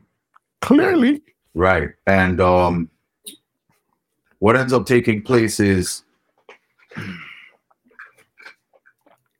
Dupes and I get tapped to do a very, very small bit of work on a particular single called Signs that ends up being released as part of a Louis Vuitton campaign. Bro. The artist is your artist, Funa artist, Drake. So now I'm like, okay, this like shit is really going, like it's snowballing at this point. Very, very quickly. Right. So it's like, all right, we get that done, we knock that down. Small thing, right? Mhm. The song comes out. It's not even on no album or nothing, but it's Drake. So it ends up going platinum. Right? you know what I mean? It just, it just is what it is. Uh, mind you, at this point in time, the Major Lazer album, Peace Is the Mission, with the original song that I did on Yellowbird Tune Up. That song ends up being called Roll the Bass, Okay. featuring myself and Randy Valentine. Hmm. And um, that album comes out. The hit single off of that was Lean On. Mhm. And I have the, the plaque for that up there. That album goes gold. Hmm. And um, I don't even have all of my plaques. That's a whole nother conversation. Yeah. What they don't tell you is if the label doesn't issue the plaques, you have to buy them. I heard that. Yes. They don't tell you that. I had to lead in and you know break the fourth wall. Like, yeah, that's what happens. But anyway, Yeah. so work I go on now, right? Full swing, like session after session after session. And we're doing work with Becky G. We're doing work with Estelle. I did like Estelle's last album was Lovers Rock. I did maybe I did three songs on there. Um, we're doing some work with Becky G. Mhm. Um, did some more work with Collie Buddz, mind you. Mhm. Um, that song that he has, Love and Reggae. I just want to smoke.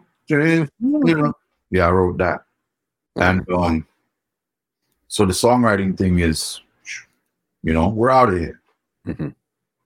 So um, we end up working on what project was it? the word that Rihanna was going to do a reggae album starts to come out. Mhm. And everybody and their mother is submitting songs for it. Mhm. Who's to say if, when, where, how the album's done? I have no knowledge. Mhm. I can't even speak on it. But when that word came out, everybody and their mother was working on that project. And, um, you know, fast forward, we're at 2017 now. Um, I take one more Europe tour you know, tarantula slash poison dart. You know, just for the fun of it. Um, we do Rotterdam Sunsplash. I did Rotterdam for the second time. Okay. Great experience. Um, this is when the Estelle album just drops. The first single with her and Tarrus, Love Like Ours, that drops. Like, so thing. Um, and you know, I was like, all right, this is probably gonna be my last go around. At this time, summer 2017, you know, my mother's sick, big C, and you know, things are kind of crazy at the time. And you know, she ends up passing Thanksgiving Day 2017. Sorry to hear that, man. Yeah, absolute worst day of my entire life. Mhm. Um, you know, she was so excited about the whole Shaggy and Sting project, but she didn't she didn't get to see it when it came out. Um, what's insane about that is is that shortly thereafter, it's it's crazy how this works, and so many people in our industry have the same story. Yeah. It's like after the worst possible thing happens, things just get crazy after that. Mm, It's like you get a a superpower. You get a guardian angel that just guides everything. Right. Right. hmm Life starts to move at like 200 miles an hour right after that. Like she passes November, bro. By January, Don't Make Me Wait comes out. Shaggy and Sting are on Good Morning America. They're performing at the Super Bowl. They're performing at the Grammys. Like they are everywhere. Twitter is like, yo, when did Shaggy and Sting become a thing? Like, you know, it's like a shock to everyone because what ended up happening was Sting caught a bug after that, doing that chorus, and he wanted to do a reggae album. Mhm. So him and Shaggy started working together, and they ended up doing so many songs. At first, it was going to be Shaggy featuring Sting, and then he was like, you know what? Put the singing verse back on. Let it be Sting featuring Shaggy. Okay, cool. Mhm. And then it's like they did so many songs together. They're just like, yo, let's just shock the world and put out a joint album.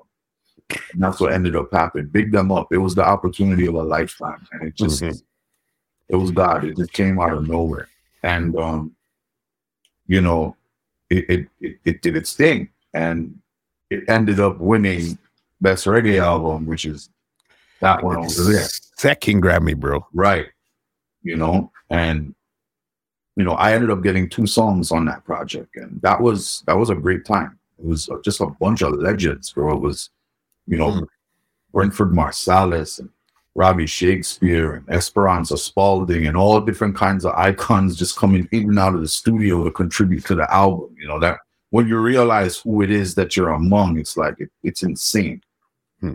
Um, but yeah, that was the opportunity of a lifetime. And you know, I'm I'm really thankful for that. So after that, it was it was just full speed ahead, just nonstop work on the songwriting tip. Now at this point, 2018 and 19, I'm slowing down on the custom thing because now I'm just it's like full on industry work. You know what I mean? I'm working with with her. I'm working, you know, doing some more work with Becky G, doing more work with Skip Marley. The Collie Buddz song drops. Mhm. Um, it's trying to balance the pop, R and B, reggae world with the dancehall at the same time, and Mhm. it, it was it was an experience going back and forth. You know, we do some more work with Kranium, and like at this point, like I said, it's just all industry. It's all industry. I end Well, up doing see- another song for Sean called OnlyFans with him and Ty Dolla Sign. Mhm. Um, and uh, I'm forgetting some of these placements. I end up catching one with Toni Braxton. Okay. Yeah, called Fallen. It was on her last album. Mhm. Um, that was fun. That was fun. It was like, yeah, I can do R and B too. You know what I mean? Because this industry has a way where they try to keep you in a box. Mhm. If you let them Just like just like put you in a anything. corner and say this is the genre that we want you to do and we want you to, you know. But you kind of have to like you have to fight and claw your way out of that because everything works on categories with them. So if you allow them to, they will put you in a box.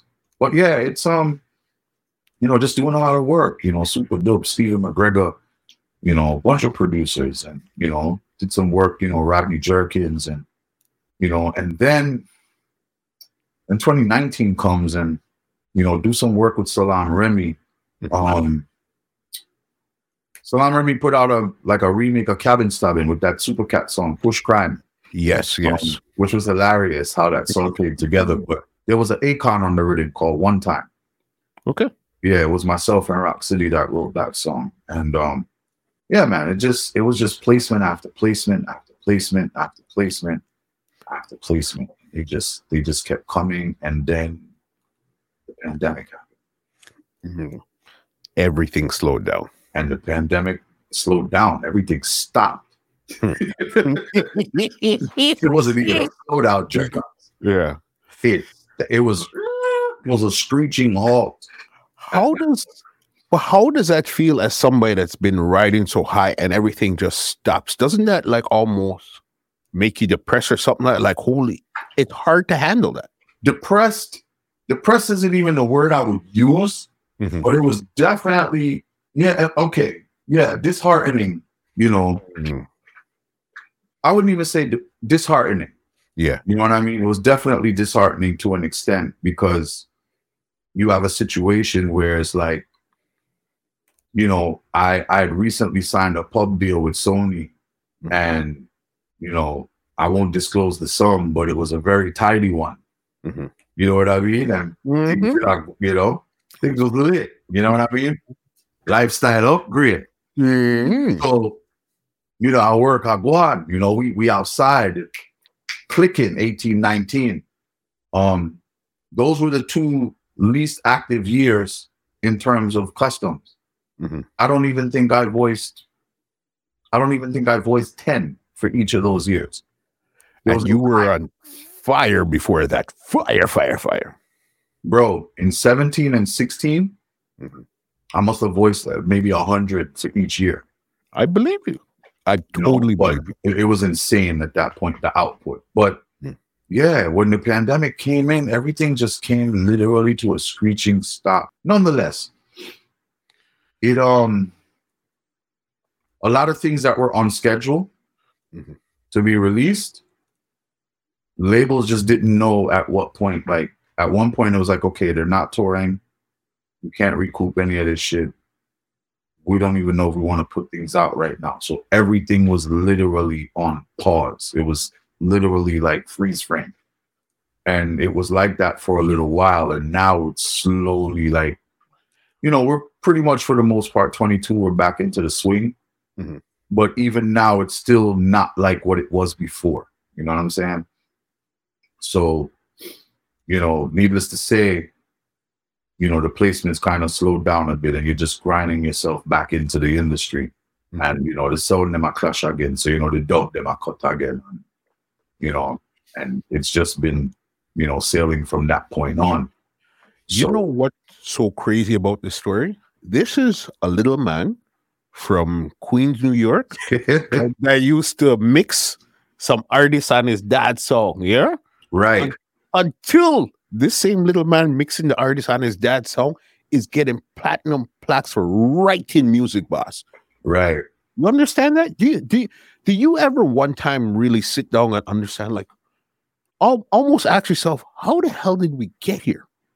yeah yeah it's kind of surreal Mhm. um the thing is and I, i've been told by friends of mine to to make a conscious effort to do more often is interviews like this kind of help Mm. you take a second to kind of stop and smell the flowers in a, in a way Mhm. where you're just like recollecting because when you're in the midst of it and you're just focusing on what you have in front of you and what you're trying to accomplish like for for a very long period of time i i still to this day i still feel like i haven't done anything yet. What? you know what? i mean? Like i'm still in a space where i'm working to do Mhm. something special. I don't even feel like i've done anything yet but it takes you know s- moments like this conversation and moments with friends of mine where it's like nah bro. You you you've done one or two things and you know you need to take a second and just acknowledge it. You don't want the moment to pass you by and you don't give it the grace that you know it's owed so to speak um, tr- for that listen, reason i'm thankful for this conversation i'm not gonna lie to you no man, thank you because again, as I told you off the air, I tried reaching out to you. Probably this was while the pandemic, we were in the middle of the pandemic, probably about a year or so.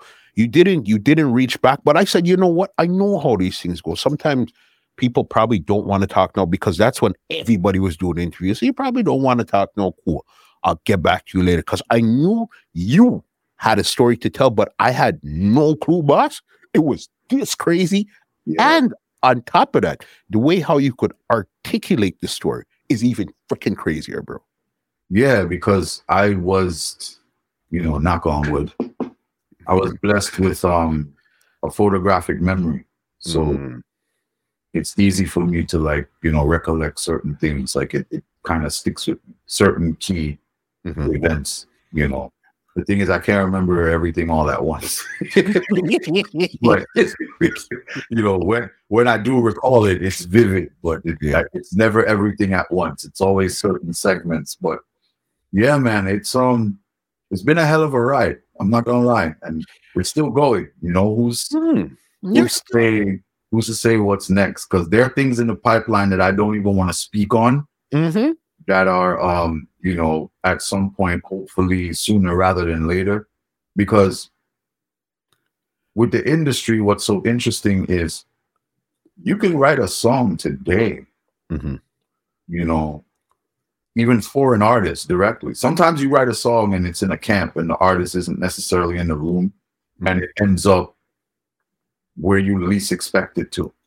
Um, you know, but sometimes you're writing with the artist. You can write a song today and the song doesn't actually come out until like three years later all the time that happens. all the time. So it, it becomes a situation where there are things in the pipeline. I don't know when or sometimes even if they're coming out. Because there's a lot of projects that we've done Mhm.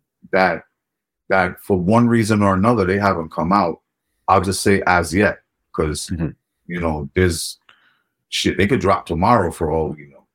You know what I'm saying? Like, but it's one of those things where this industry is it's a funny beast at times. Um, when it's good, it's great. When it's bad, like during the pandemic, Mhm. you start questioning your life choices. But you, you okay? With all of this crazy stuff that you did, was your business always straight? Oh, Yeah, yeah, yeah, yeah. Especially um especially considering, you know, when I signed the um the publishing deal Mhm. with um with Sony, it, it um it's one of those things where when you have a major company like that that has a vested interest in your catalog, nothing untoward is gonna take place. Mm, You understand what I'm saying to you? Because you know they they essentially give you you know an, an advance or whatever, and it's on them to make sure it gets recouped. You know, Mhm. so nothing untoward is going to take place at that point. And even before that, you know, I was fortunate enough.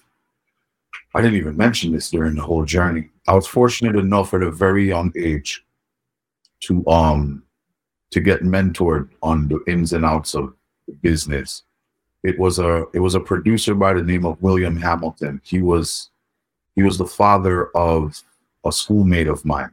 Mhm. In um, this is in New York, by the way. I was I was living in Long Island at the time. You know, right on the border, Long Island and Queens. Mhm. And I did like a development situation with him where, you know, I learned how to structure a song. I learned how to separate chorus from verse. I learned how to count bars and you understand what I'm saying to you? And basics in production, MIDI and Synthy and how to sequence and what quantize means. I learned about publishing. I learned how to fill out a copyright form, you know, like ASCAP, BMI. He taught me all of those things. May you rest in peace now. But um, he was the man who taught me all of those things. And at this time, I'm like maybe 14. That's ins. Listen to me. You didn't even make any life choices yet, and you knew the business almost inside out, and you Yeah. didn't even I mean- enter the business. at that, you know, as much as a 14 year old brain could understand, you know what I mean? Like certain legal jargon, like, Mhm. you know, obviously I didn't know, but at the same time, I understood, okay, you need a lawyer to do deals like this and things like that. And if you do it under 18, then you need your parents to sign off because it goes into probate court and blah, blah, blah, blah, blah. I learned all of this at that point in time. He, um, he produced a very big hip hop record. He produced um two actually. He produced Rob Base. Um, it takes two. Yeah, I want to rock right now. I'm Rob Base, and I think he produced that record and the other hit song that they had was Joy and Pain. He produced Mhm. both of those. So he was already like lit at this point. Mhm. And um, I really, I'm very thankful that he took the time out to to mentor, you know, me at that time because I learned. That's when I learned the basics of the legal business side of the industry. You know what I mean about royalties and you know, and then as time goes on with experience, you, you know, you advance that knowledge. But I learned the basics with him. It seems like the practice ground for you was actually putting out the rhythm jugglings, and then Yeah. the real deal when you got into the songwriting and all those stuff over there. That's where the real deal came in. It seems that way, yeah. Um, it, it seems when you, I guess, in the way the way this interview is gone. Now that I think about it, one thing definitely led to another. It was like it was like the experiences in one particular area end up helping you in another. You know what I mean? Which, which is important, I guess, because sometimes I wonder if I'm moving fast enough or things are moving fast enough. But when you look back at the journey, it's like, okay, this is why I wasn't supposed to skip any steps. This is why, you know what I mean? Like it was supposed to go at the speed that it went so you could learn certain things. And Mhm. uh, I'm just, I'm, I'm just grateful, man. Crazy. Because I even wonder why your your friend's father was even teaching you this stuff in the first place. What was it that he saw in you to teach? Well, things? his son brought me to him and was like, yo, he can rap. Mm. That's literally what happened. He's like, yo, he can rap. He sounds really good. He has talent. You should listen to him. Mhm. And his dad made me rap on the spot. And at that point, he just started working with me. You know what I mean? Um, now granted, obviously we didn't release anything. I, I'm not sure if it was like a pet project or needless to say, but you know, he took a liking to me and I was asking a whole bunch of questions and I learned. You know, I learned the basics. And It's funny because that was the first time I seen a computer in a studio doing recording. It was Digital Performer at the time. You Okay. know what I mean? Pro Tools wasn't even a thing yet. No, no, no. That came way later. Yeah, Pro Tools came much later. But at this point, this is like 93, 94. You know what I'm saying? 94. Yeah, 94 ish. And um, but yeah, it was um I learned, like I said, a lot. I learned the basics.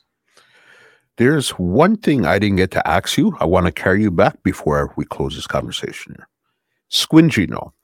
Were you responsible in any way, shape, or form of naming Squingy the Michael Jordan of Soundclash? Yeah, that's what I called him. I've said it. I said it on a few different audios in Tampa. I don't know if I was the first, but I know I said it. And um, we used to have this thing because you know Squingy was an avid basketball fan. We used to have this thing, especially in Tampa. Um, I would call him Mike. He would call me Kobe. Mm. And uh, you know, he used to, you know, when we would juggle, we'd be like, "Yo, imagine Mike on Kobe by the same song." I'm like, you know, but it, yeah, yeah. I've said that on more than one occasion. I like I said, I don't know if I was the first, but I know I said it. One hundred percent, I know I said it. Still believe it, you know. Mhm. Tarantula, listen to me. This conversation has been freaking nothing short of mad. I, I, I can't, I don't even have the words to articulate what I'm trying to say to you because again, we see the Rasta with the long lo- with the long locks on the stage. Yeah, cussing too bad word go about in business and the rare. We knew that you were into production. We knew that, you know, but we didn't know you were that deep. We knew about the rhythms that it was you, um, you, Froggy, and um, Deli Ranks put together. Yeah, we knew that. But the other side of the business, no clue, none. Yeah, man. Yeah. And it's one of those things where it's like people always say, friends of mine always say that I should talk more, but it's like for me personally, I'm more of a um just do the work. hmm Just do the work and the results and the outcomes will do the necessary speaking. Um, you know, which is why I rarely do interviews. I didn't really feel like I had enough to say you know. But when you linked me, it was like, you know, yeah, this will be cool. You know what I mean? Let's have a conversation, talk about some things. Who knows? I might inspire the next person, you know, whoever that may be, which is also amazing. Mhm. Um, but yeah, this the production, the songwriting, um, the sound, the clashing, the juggling. Customs. Yeah, yo, you know what's so crazy? I have I've done I can't tell you the exact number because I I'm still obviously voicing, but Mhm. I can tell you with absolute certainty I'm over 600. Six hundred dollars, six hundred dances. So you can't be talking about customs. You're talking about 600 customs. I am over 600. I can tell you that. I can't tell you the exact number, but I can tell you with absolute certainty I am over 600 customs. that's insane, bro. Yeah. And, Bro, like I and remember- December will make 11 years. I'm over 600. And remember, these customs are these are real true customs, as in these aren't songs that you did somewhere else. These are customs, bro. Yeah. Yeah. Yeah, it's it's crazy. Like, um, I don't know. Mhm. One point in time, I don't know when the hell it's gonna be, but at some point, I don't know. Maybe I'll um team up with some selector to do like an anthology. I don't know. But Mhm. it's yeah, it's well over six hundred. I don't even know how an anthology could be done. Mhm. We'll have to pick out certain ones of significance, but Mhm. Yeah, man, it's while you're doing the work, you're not thinking about the the amount. You're just doing what's in front of you, if that makes any sense. It makes a hundred percent sense. And And it takes a second where you look in retrospect and you're like, okay, wow, that's a hell of a body of work. Hmm. You know what I mean? But I don't really think about it because I tried my best not to, especially even after this interview airs. Mhm. I um because I don't want to get to the point where I feel like I'm resting on my laurels. Mm, Yeah, no complacency over here. yeah. Gotta keep going until You see where you're lucky with the customs is practically you have every single custom you ever voice. Most artists, like a bounty or a beanie or something, they don't have those. They just got to hear it back from somewhere. You Yeah, have crazy. I have I have most of them. Most of them. I lost the two first ones I did for the heavy hammer clash. That hard drive crashed, and I never got a Mhm. chance to back it up. I don't have those anymore, Mhm. which sucks because I wanted to use that rhythm again. Now I got to beatbox style. out. I'll do it again at, at some point. But um, yeah, there's I would say maybe three or four that I don't have, but the rest, yeah, yeah, I have them. We're gonna have to have a keep a custom listening party. Wow, boy, that's a long party, bro. that's a long party. I um, I told myself one of these days, Mhm. one of these days, I told myself I was going to um, I was just gonna go live on IG or Facebook and just Mhm. juggle all of the Matt Spider Productions rhythms. You know, just mm-hmm. juggle all of the tune them. It would take like maybe a good 40 minutes, 45 minutes to juggle. I I hope that you do because bruh, you there's so much you've done. The only other person I've sat down that gave me such a detailed chronological conversation interview like this was Deli Ranks. He's mm. the only other person I knew that almost knew year for year. This is what we did, and he had it right down the line, like how you did. This is freaking Yeah, crazy. big up man. Deli is hugely instrumental in my career, Mhm. especially, you know, with the Max Spider. I learned a lot of things from him about music and about life. Um, big him up. Any which part in there. Um, and you know, Bada General, you know, Froggy, like, you know, he'll tell me, you know, on more than one occasion, like, yo, you know, like basically the work. What was interesting about the Trinity, as we used to call it, the three of us, Mhm. what was interesting was Max Spider Productions became a platform. It became a launch pad for each of us to launch into our respective ventures. You know what I mean? Mhm. And you know, Deli took off. You know, he was already Deli was already established, but you know, him took off and did his thing. Froggy took off, Bada General, the rest is history. And you know, I went my particular direction as well. And it was one of those it was one of those harmonious kind of things where it's like there was no acrimony, there was no we knew going in that we were going to build something that was going to allow us to stem off and and do you know our individual pursuits Mhm. and um you know grace of god it worked it worked you know just a pause you know Yeah. but Tarantula, listen, been a hell of a ride bro Holy smokes. Listen, I'm going to give you the last word here. Any big up, any shout out, anything else you want to say, leave some Oh. contact information where they could check you out on social media, any of that. social media it's tarantula t-a-r-a-n-c-h-y-l-a um that's facebook that's Insta- instagram that's snapchat um i'm really on snapchat to be honest with you i don't even post much on instagram but i do answer dms Mhm. Um, I'm on Facebook a lot more often because you know that's where I'm talking smack, um, you know, about football and all different kind of thing. But Mhm. you know, it's easy to get to me there. Um, you know, Mad Spider Dubs at Gmail for you know dub play requests and things of that nature. You know, most people know how to link me already. Um, big up Sound System Culture clothing line. Big up Acid. Big up Acid Sound. You know what I'm saying? Go check them out. Acid Sound on Instagram.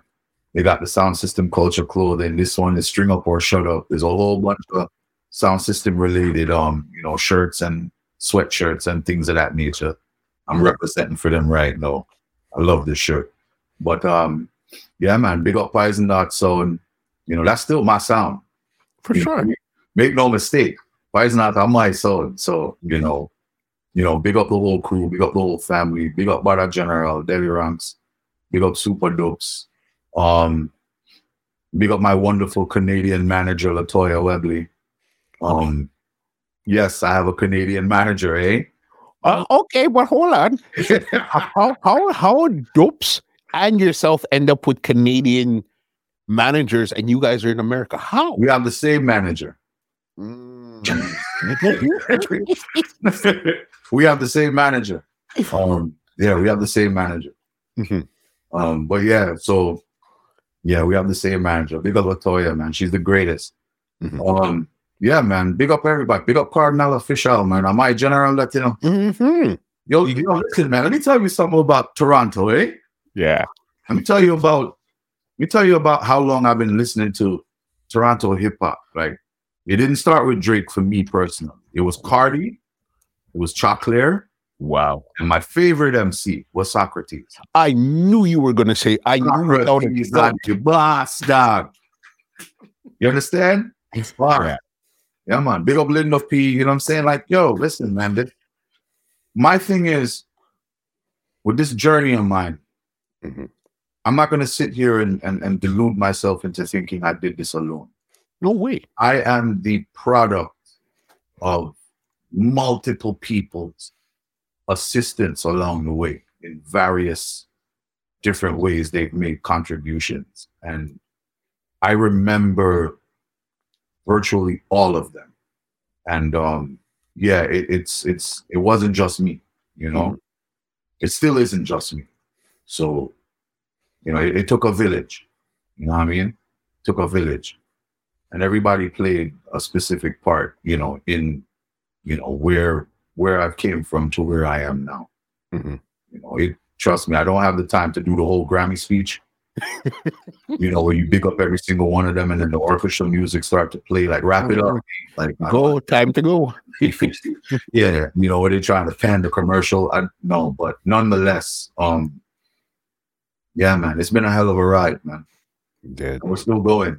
Who's to say? Like I said, there's some things in the pipeline I don't even want to speak on right now. That Mhm.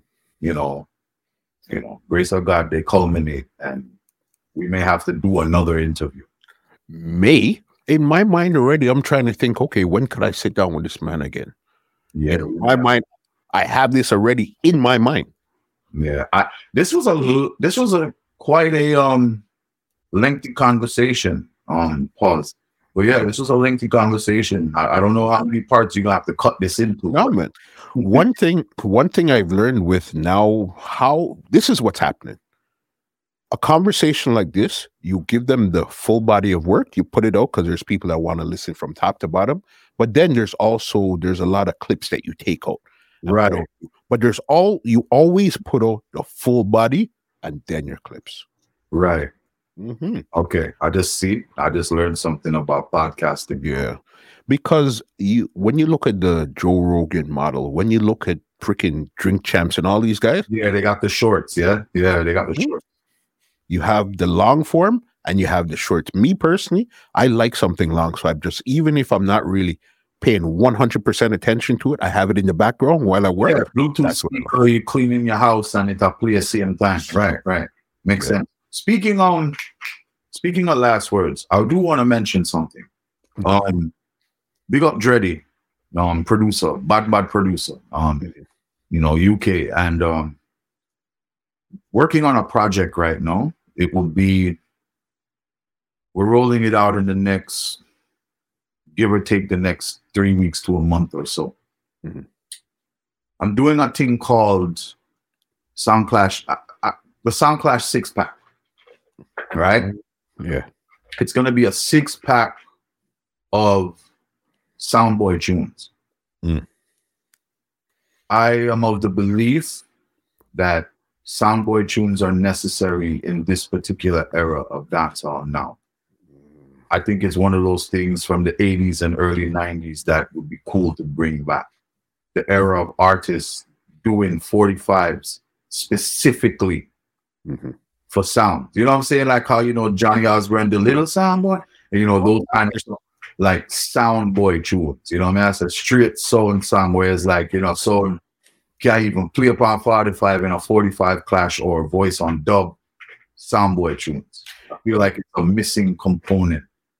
There's a lot of missing components of the culture for me. And we didn't even get into my opinions on the current state of things. But we could talk about that in the next interview. But yeah, Definitely. Definitely leave that for for the second one because again, this conversation is over three hours here. All right. yeah. But plus, there's still a ton load of still a stuff. ton that we haven't discussed. But yeah, the Soundboy songs are coming.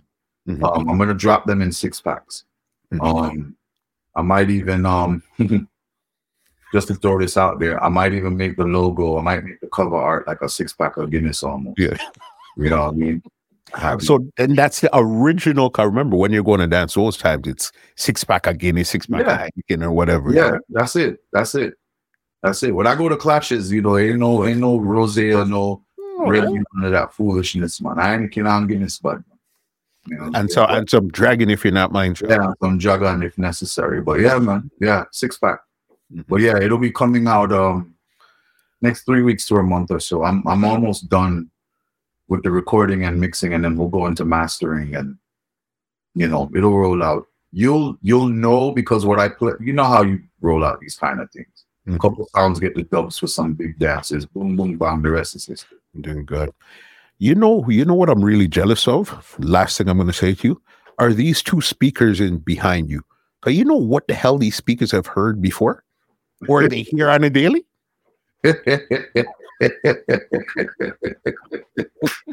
Oh man, these two barefoot here. Bro. Yeah, man. These barefoots are something else. There's another set here. Um, Mhm. I don't know if you can see them that well. I'm kind of blocking everything. Um, Mhm. But yeah, man. Yeah, these speakers have um they've come a long ways. They've they've heard some songs and they've heard some dubs. Mm. A lot of. I'm jealous. even even dubs for clashes that are coming up in the next month or so. I don't I don't know nothing Or about nothing. or three. Know? Or five years. Who knows, right? Right. It, it's one of those things where it's like it, it the requests are constant. At one point I had to start turning down requests and it, it's it's insane. Plus the information that I get. Like you know, people have various reactions to what it is that I say in these dubs. Just imagine what I don't say. and there's always I tell people there's always more the the juicy stuff is the stuff that's not said. You Brother, know? there are things that I get in these emails and messages where I'm looking and I'm like, I'm not saying this. Like, I am not gonna. You can say this on the microphone over the top of the dub if you want to. Well, me not gonna say that. So, no, it's Mm. like, what? Mm. Yeah, some of the things that I get is like, I'm not gonna lie. Sometimes I get information that has no place in clash. I'm just like, no, I'm not saying. Yeah. I'm not saying this ain't got no business in, in that. But other things, you know. But to be honest with you, Mhm. I will reveal this much. Yeah. As far as the formula, it is little tidbits of truth, and most of it is made up, which Yeah. makes it funny because even the selector that's being dissed can laugh at it because he knows it's not true. Mhm. You understand what I'm saying? Now there are there are some dubs that stick out where everything is true. but like I said, we can do another interview just Mhm. talking about those things. We That's will. a whole other hour and a half conversation. No problem. I'm looking forward to actually having that one. But you know what? Let me give you an outro and get you out of the ca- tarantula. This has been one of the craziest conversations I've had in a minute, bro. Crazy. Respect. Done. man. Yeah, man. The man them are definitely gonna rate this one, especially the the people that love song system culture, that like production and stuff like that. This is a gem and a half. Yeah, respect, man. Give thanks. Like I said, it was it was great doing this. Um, you know, some of these some of these memories I haven't thought about in a very long time. So it was um it was good just doing the whole recollection. Yeah. It was definitely good doing the recollection. I won't lie. But, No, thank, thank you. Thanks. Give thanks. Well, ladies and gentlemen, this is Muscle, and this has been another Two Line Music Huts Entertainment Report podcast, and we are out. Respect. This podcast is brought to you by www.twolinesmusichut.com.